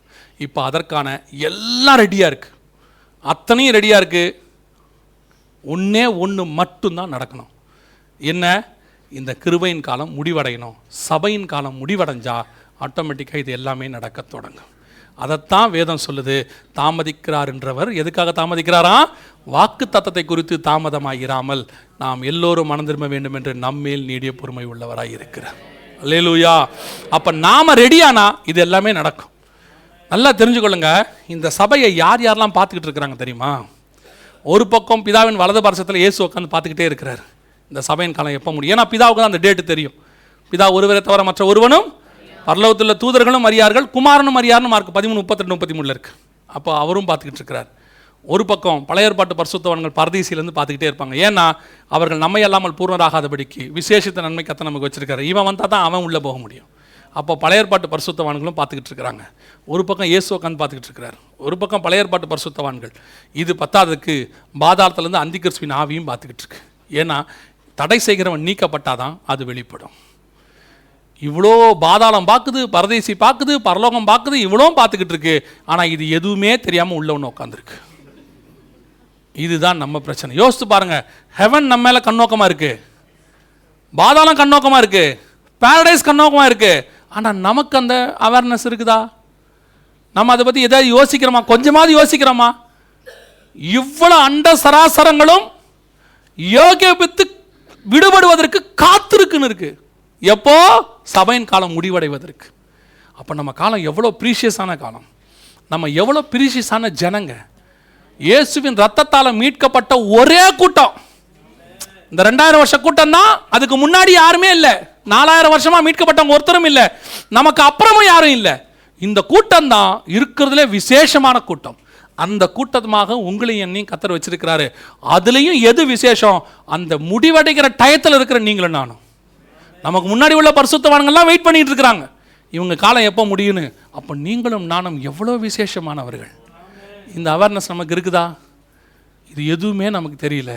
அற்ப பணத்துக்காக அற்ப ஆஸ்திக்காக உலகத்தில் உள்ள சின்ன சின்ன மேன்மைகளுக்காக இவ்வளோ பெரிய ஸ்லாக்கியத்தை அதான் பைபிள் சொல்லுது மகா பெரிய ரட்சிப்பை நாம் இழந்தோமானால். எவ்வளோ பெரிய ஸ்லாக்கியத்தை கத்த நமக்கு வச்சுருக்கிறார். ஒவ்வொரு நாளும் ஆயத்தப்படணும். ஒவ்வொரு நாளும் எதிர்பார்க்கணும். ஆண்டவரை எனக்கு கிடைச்ச இந்த மகா பெரிய வாய்ப்பை நான் தவற விடக்கூடாது அந்த இமை பொழுதை அந்த நிமிஷத்தை நான் ஒரு நாள் இழந்துடக்கூடாது. இத்தனை வருஷம் நீங்கள் சர்ச்சுக்கு வந்தது முக்கியம் இல்லை அந்த ஒரு செகண்டை விட்டோம்னா கஷ்டம். அதுதான் ரொம்ப முக்கியம். ஒரு வருஷம் நீங்கள் படிக்கிறது முக்கியம் இல்லை அந்த மூணு மணி நேரம் எக்ஸாமை கரெக்டாக எழுதுனா தான் உண்டு. அதே மாதிரி தான் இதுவும். நீங்கள் எத்தனை வருஷம் எவ்வளோ இருக்கிறீங்கன்றதை விட அவர் வரும்போது நீங்கள் எப்படி இருக்கிறீங்க? ஒவ்வொரு நாளும் ஆயத்தப்பட ஒப்பு கொடுங்க. இயேசுவின் ரத்தத்தாலே பாவம் மன்னிக்கப்பட ஒப்பு கொடுங்க. ஞானசானம் எடுங்க. பரிசுதன அபிஷேகத்தை பெற்றுக்கொள்ளுங்க அது எல்லாத்த விட முக்கியம் ஒவ்வொரு நாளும் தேவ சமூகத்தில் காத்துருங்க. ஆண்டவரே நீர் வரும்போது நான் மூட போகணும். அந்த வாஞ்சை வேணும். அந்த இருப்பை வேணும். எப்போ வருவீர் இயேசுவேங்கிற தாகம் இருக்கணும். ஆவியும் மனவாட்டியும் வா என்பார்கள். ஒவ்வொரு நாளும் காத்திருக்கிற அனுபவம். அது வரும்போது இயேசு வரும்போது அவரோடு கூட நாம் மர்வமாக போகிறோம். அல்லேலூயா. நாம் கடைசி காலத்துக்குள்ளே கடைசி ஜனங்களாக இருக்கிறோம். கத்திற்கு சித்தமானால் நம்முடைய தலைமுறை கடைசி தலைமுறையாக இருப்பதற்கு நிறைய வாய்ப்பு இருக்கிறது. அல்லேலூயா. நம்ம ஜோம் பண்ண போகிறோம். நாளை காலையில் ரெண்டு செஷன் இருக்குது ரெண்டு session ten to ten to one ரெண்டு செஷன் இருக்குது ரெண்டு பார்ட்டாக எடுக்க போகிறோம். நடுவில் ஒரு சின்ன டீ பிரேக் இருக்குது என்ன பாபு பிரதர் கரெக்ட் தானே? சின்ன டீ பிரதர் சி டீ பிரதரில் டீ பிரேக் இருக்குது சரியா? டீ பிரேக் இருக்குது. அவங்க ஒரு ரெண்டு மூணு பாட்டு பாடிட்டு எங்கள் கையில் கொடுத்துருவாங்க. அவ்வளோதான் நாளைக்கு ஒர்ஷிப்லாம் கிடையாது. ஸோ பெரிய சப்ஜெக்ட் அது ஒரு மூணு நாலு மணி நேரம் சப்ஜெக்ட் அதனால் ரெண்டு பார்ட்டாக எடுக்கலான்னு இருக்கிறோம். ஸோ நீங்கள் வந்தீங்கன்னா நாளைக்கு கடைசி மீட்டிங் சரியா? என்ன? சந்தோஷமாக சொல்லுங்கள் அப்பாடா நாளையோட முடியுது. சொல்லுங்கள் லேலூயா சொல்லுங்க. அவன் இன்னைக்கு சொல்கிறான் நீங்கள் தப்பாக எடுத்துக்காதீங்க. எப்போ இருந்தாலும் முடிச்சாண்டான்னு ஏன்னா உங்களுக்கு தெரியுமா தெரியாதோ? நீங்கள் எல்லாரும் ஒன்றே முக்கால் மணி நேரத்துக்கு மேலே உட்காந்துருக்குறீங்க இல்லை பாவம் பிள்ளைகள். ஒருத்தன் என்னை பார்க்கவே மாட்டான். அவன் முடிவு பண்ணிட்டான். இந்த ஆளை இனி பார்த்தா தான் நமக்கு பிரச்சனை அடி கவனிங்க நாளைக்கு ரெண்டு சப்ஜெக்ட் முக்கியமான சப்ஜெக்ட் பார்க்க போகிறோம் ஸோ டென் டு ஒன் நீங்கள் பத்து மணிக்கே வந்துட்டீங்கனாலே நல்லது தான் பத்துக்குள்ளே வந்துட்டாலும் என்ன செஞ்சிடலாம்? ஆரம்பிச்சிடலாம். நம்ம யாவரை மேந்திரிப்போம் நாம் ஜெபிக்க போகிறோம். அவர் அஞ்சு நிமிஷம். ஜோம் பண்ணி நான் அவங்க கையில் கொடுக்க விரும்புகிறேன் அவங்க உங்களுக்கு அனௌன்ஸ்மெண்ட் பண்ணி முடிப்பாங்க. எல்லா கண்களை மூடுவோம். பேச வேண்டாம். பேச வேண்டாம். சரியாக அஞ்சு நிமிஷம். எல்லா கண்களை மூடுவோம். ஒரே ஒரு சின்ன ஜெபம் தான். ஒரு சின்ன ஆனால் பவர்ஃபுல் ஜெபம். எல்லா கண்களை மூடுவோம். அந்த கல்லன் சிலுவையில் இயேசுவை பார்த்து ஒரு ப்ரேயர் பண்ணார். ஆண்டவரே நீர் வரும்பொழுது உம்முடைய ராஜ்யத்தில் என்னை நினைவுக்கு வரும் அது ஒரு பவர்ஃபுல்லான ஜெபம். அதனால தான் இயேசு உடனே சொன்னார் இன்று நீ என்னோடு கூட பரதேசியில் இருப்பாய். ஒரு ஜெபத்துக்கு உடனே பதில் வருதுன்னா உண்மையிலே அது நல்ல ஜெபம் தான் இன்னைக்கு நாம் எல்லாம் சொல்ல போகிறோம் ஆனால் கொஞ்சம் மாற்றி சொல்ல போகிறோம் ஆண்டவரே உம்முடைய வருகையில் என்னை நினைவு கூறும் அந்த ஜெபத்தை டெய்லி சொல்லணும். படுக்க போகும்போது சொல்லணும் எழுந்திருக்கும் போது சொல்லணும். நினைவு வரும்போது தான் சொன்ன ஆண்டவரே நீர் வரும்போது என்னை நினைவு கூறுங்கப்பா. நீங்கள் எவ்வளோ பெரிய மேன்மை உள்ளவங்களாக இருந்து என்ன இருந்தாலும் அந்த இமை பொழுதை நம்ம விட்டுட்டோம்னா கஷ்டம். ஆண்டவர் நமக்கு ஆண்டவர் நமக்கு ஒரு வாய்ப்பு கொடுத்துருக்கிறார். அந்த இமை பொழுத ஒரு வாய்ப்பு கொடுத்துருக்கிறார். ஒவ்வொரு நாளும் நம்ம அந்த ஜெபத்தை சொல்லணும். ஆண்டவரே நீர் வரும்போது என்னை நினைவு கூறுங்கப்பா. என்னையும் என் குடும்பத்தையும் நினைவு கூறுங்க ஆண்டவரே. என் திருச்சபையை நினைவு கூறுங்க. என்னை நம்பி கொடுத்த ஆத்துமாக்களை நினைவு கூறுங்க. எங்கிட்ட கொடுத்ததை நான் கொண்டு வந்து பத்திரமா உங்கள் கையில் ஒப்படைக்கணும். என் கருத்தை கொடுத்த குடும்பத்தை நான் பத்திரமா கொண்டு வந்து ஒப்படைக்கணும். என்னை நம்பி கொடுத்த பிள்ளைகளை நான் பத்திரமா கொண்டு வந்து ஒப்படைக்கணும். அந்த வாஞ்சை உங்களுக்கு இருக்கணும். ஏசு கண்டிப்பாய் கணக்கு கேட்பார். உன்னை நம்பி ரெண்டு தாளந்து கொடுத்தனே ஐந்து தாளந்து கொடுத்தனே நீ என்ன செய்தாய்? கண்டிப்பாக கேட்பார். அவர் கணக்கு கேட்குற கர்த்தர். இருதயத்தை இன்னைக்கு தேவ சமூகத்தில் ஒப்பு கொடுத்து ஆண்டவரே நானும் வீட்டாருமோ வென்றால் உண்மையை சேவிப்போம். என்னை நம்பி கொடுத்த இந்த குடும்பம் என்னை நம்பி கொடுத்த என் ஊழியம் என் திருச்சபை இதை நான் கொண்டு வந்து பத்திரமா நம்முடைய சமூகத்தில் சேர்ப்பேன்பா. ஒப்புக்கிறது ஜோம் பண்ணுவோமா? அப்படி ஜோம் பண்ண விரும்புகிறவங்களாம் அவங்க கரங்களை ஆண்டவருக்கு நேரம் உயர்த்தி அந்த கடைசி ஜபத்தை நம்ம எல்லாம் ஒருமனப்பட்டு சொல்லுவோமா? நீர் வரும்பொழுது உங்களுடைய வருகையில் என்னை நினைவு கூறும் ஆண்டவரே. என் குடும்பத்தை நினைவு கூறுங்கப்பா. என் திருச்சபையை நினைவு கூறுங்க. சர்வ வல்லமை உள்ள எங்கள் ஆண்டவரே கரங்களை உயர்த்தி ஜபிக்கிற ஒவ்வொரு சகோதரனுக்காயும் ஒவ்வொரு சகோதரிக்காயும் ஒவ்வொரு ஊழியக்காரர்களுக்காகவும் ஒவ்வொரு குடும்ப தலைவனுக்காகவும் தலைவிக்காக நாங்கள் ஜபிக்கிறோம். எங்கள் பிள்ளைகளுக்காக நாங்கள் ஜபிக்கிறோம். எங்களை நம்பி கொடுத்த இந்த கனமான ஊழியம் ஆண்டவரே. எங்களை நம்பி கொடுத்த இந்த கனமான குடும்பம். எங்களை நம்பி கொடுத்த இந்த மேன்மையான காரியத்தை பத்திரமாய் கொண்டு வந்து உம்முடைய வருகையில் சேர்க்க எங்களுக்கு கிருபை பாராட்டும் இதை நடத்துவதற்கு தேவையான ஞானம் அறிவு என்கிற பொக்கிஷத்தால் எங்களை நிரப்புங்க. எங்களுக்கு விரோதமாக உருவாக்கப்படுகிற ஆயுதங்கள் எல்லாம் நிர்மூலமாகட்டும். உலகம் என் பின்னே சிலுவை என் முன்னே நாங்கள் ஓடி முடிக்க கிருப பாராட்டு. பாரமான யாவற்றையும் உதறி தள்ளிவிட்டு ஓட கிருப பாராட்டு. நீங்க வரும்போது அந்த மர்ம வர கூட்டத்தில் நாங்கள் இருக்கணும் ஆண்டவரே. இந்த சா- இந்த இந்த கட்டடத்துக்குள்ள இருக்கிறவங்க எல்லாம் இருக்கணும் ஆண்டவரே. ஒரு கிருப பாராட்டு குடும்பம் குடும்பமாக எடுத்துக்கொள்ள கிருபை பாராட்டு. நீர் மாத்திரம் மகிமைப்படும். எங்கள் ஆண்டவர் இயேசுவின் நாமத்தில் பிதாவே.